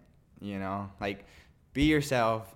Don't worry about other people's opinions. Um, just do your best to be yourself, and eventually you're gonna find people that identify with you or that you know are like-minded and you're Yeah, gonna you're gonna connect you're gonna people. connect with them and even if you are considered quote unquote weird i mean if that's you if that's what you feel comfortable doing just be yourself like don't try not to force mold yourself to fit into any circle or to to be accepted you know just be yourself Yeah, and I think meditation helps with that a lot because you, to be yourself, you have to really know your mind, get into Yeah. your mind, and see where you're being influenced or not. But that's powerful advice. yeah you're not gonna you're not gonna uh not gonna make everyone happy that's You what I important. mean? Yeah, Like- you can never make everyone, never gonna please everyone. Exactly. So just be yourself, and I think you'll live a happier life. Um, number four is uh, don't hold grudges. Learn to forgive people Amen. because, I mean, grudges are never healthy for you. Drinking your own poison. Yeah, exactly. Like if you hold on to stuff, then you're always gonna be unhappy. You're always gonna go back and reflect and be like, oh well, you know, this person did this to me ten years ago, and you know, I hate them forever. No, man. Like just learn to forgive people. Like whatever they did to you, learn to forgive them, and you'll be happier. Yeah, you just, it's, it's crazy how much you hurt yourself when you hold grudges against people. Yeah. people. Like just that, if you just feel like the energy of anger or frustration or or any of those negative emotions, like just the strength of those in your body, they do not feel good at all, man. Yeah, like it makes you a bitter person. you forgiveness know? feels forgiveness or acceptance, like it's just accepting like what happened really in ways, right? Yeah, like you're not gonna change anything. Like whether you're whether you stay mad at this person for the rest of your life or not, like what happened happened. It's not gonna change it, you know. Yeah, and if if if you don't accept it, then that thing that happened is constantly living in your mind, Mhm. and those emotions that came with that action or whatever are constantly living in your body. Yeah. like that's what you're carrying with you everywhere. hmm I just feel like grudges, like there's such a big weight on you, you know, Mm, like yeah. because you have to actually work to hold on to that. You know what I mean? Like you have to to work to be like, ah, you know what? I kind of like this person, but they, you know, they did whatever, whatever the fact, whatever your grudge may be towards them. Like, you know what? Like they're a better person, but they still did this to me, and I, I you know, like I have to hold on to that. Yeah, you you see them like holding on to it, or ourselves. I, I've held grudges before. Yeah. like, they might have nothing to do with. They might be completely different at this moment, but I see part of me like hanging on to that grudge. Like, nope, I can't. I can't let this go. Yeah. Can't- yeah. But when you do, it takes work like it takes Yeah. work to hold on to that you know Yep. like and if like when you learn to forgive people like it's just so much more like freeing you know what i mean like Yeah. it just feels like this weight off your shoulder. You can just live. Like Yep. you know, you don't have to like act a certain way towards people because you're holding on to that. Like you can just live and like I said, like I went go back to it, just love everybody. Yeah. Like, you know. So and number five is enjoy your loved ones while you still got them, cause the older I get, and the more people that I that I start to lose, the more you start to realize that you don't have an infinite amount of time with everyone. You know, like sometimes people go without without you really fully appreciating them or your time with them and once they're gone they're gone so enjoy enjoy people around you while you still got them because you never know how much longer you got with them and you never know when you never know when your last moment with someone is gonna be until after they're gone and you regret it or you regret not not spending enough time with them Or even the quality of time that when you're with them. Because Yeah. you can be with people, but not really be with yeah them. yep Like when we're having conversations, like how often are you like kind of multitasking, like texting, but kind of talking? yep um, or you're having a conversation, but you're not really listening to this person, or Yep. even maybe asking questions to learn more about them, or you know, just just being really present with them. Like it's so true. Uh, we gotta value our time with our loved ones, especially we're like we're at this unique age. I think where yeah where we're finding. I mean, not unique. Everyone turns this age. Yeah. Well, not everyone, but people who reach this, you know, everyone goes through this point in their life if they're fortunate to live this old, um, where you're seeing your parents aging, Mhm. but also you're getting to a point where you're like, damn, like I'm I'm aging too. I'm Yeah. ti- time is going by quick. The reality of, like you said, life's not infinite. Yeah, um, this yep. life is super fragile and yep and super fleeting. Yep. Like there's been times when like I'm around I'm around family members and like you said, I'm there but I'm not really there. You know, like, like enjoying each other's presence. yeah, like I'm there and like you know, like you're in the environment or you're around people but you're on your phone. You're not there, you know? Like you're in a different world. Like you're but being being on your phone, you're in a different world.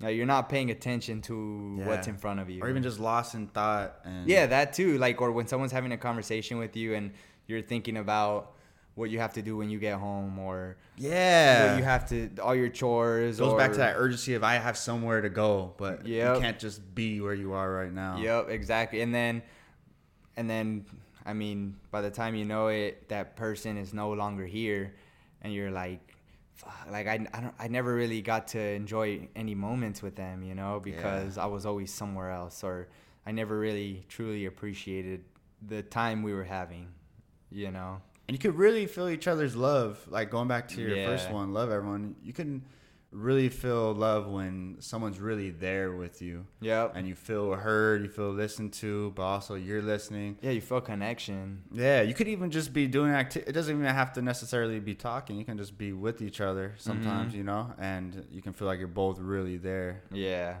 Yeah, Yep. So, yeah, that's my advice to people. And it's good think advice. I think if people live, or if people, if people live their life approaching the world with those with those things in their head, I think they would live. Uh, they they'll live a, a happier life.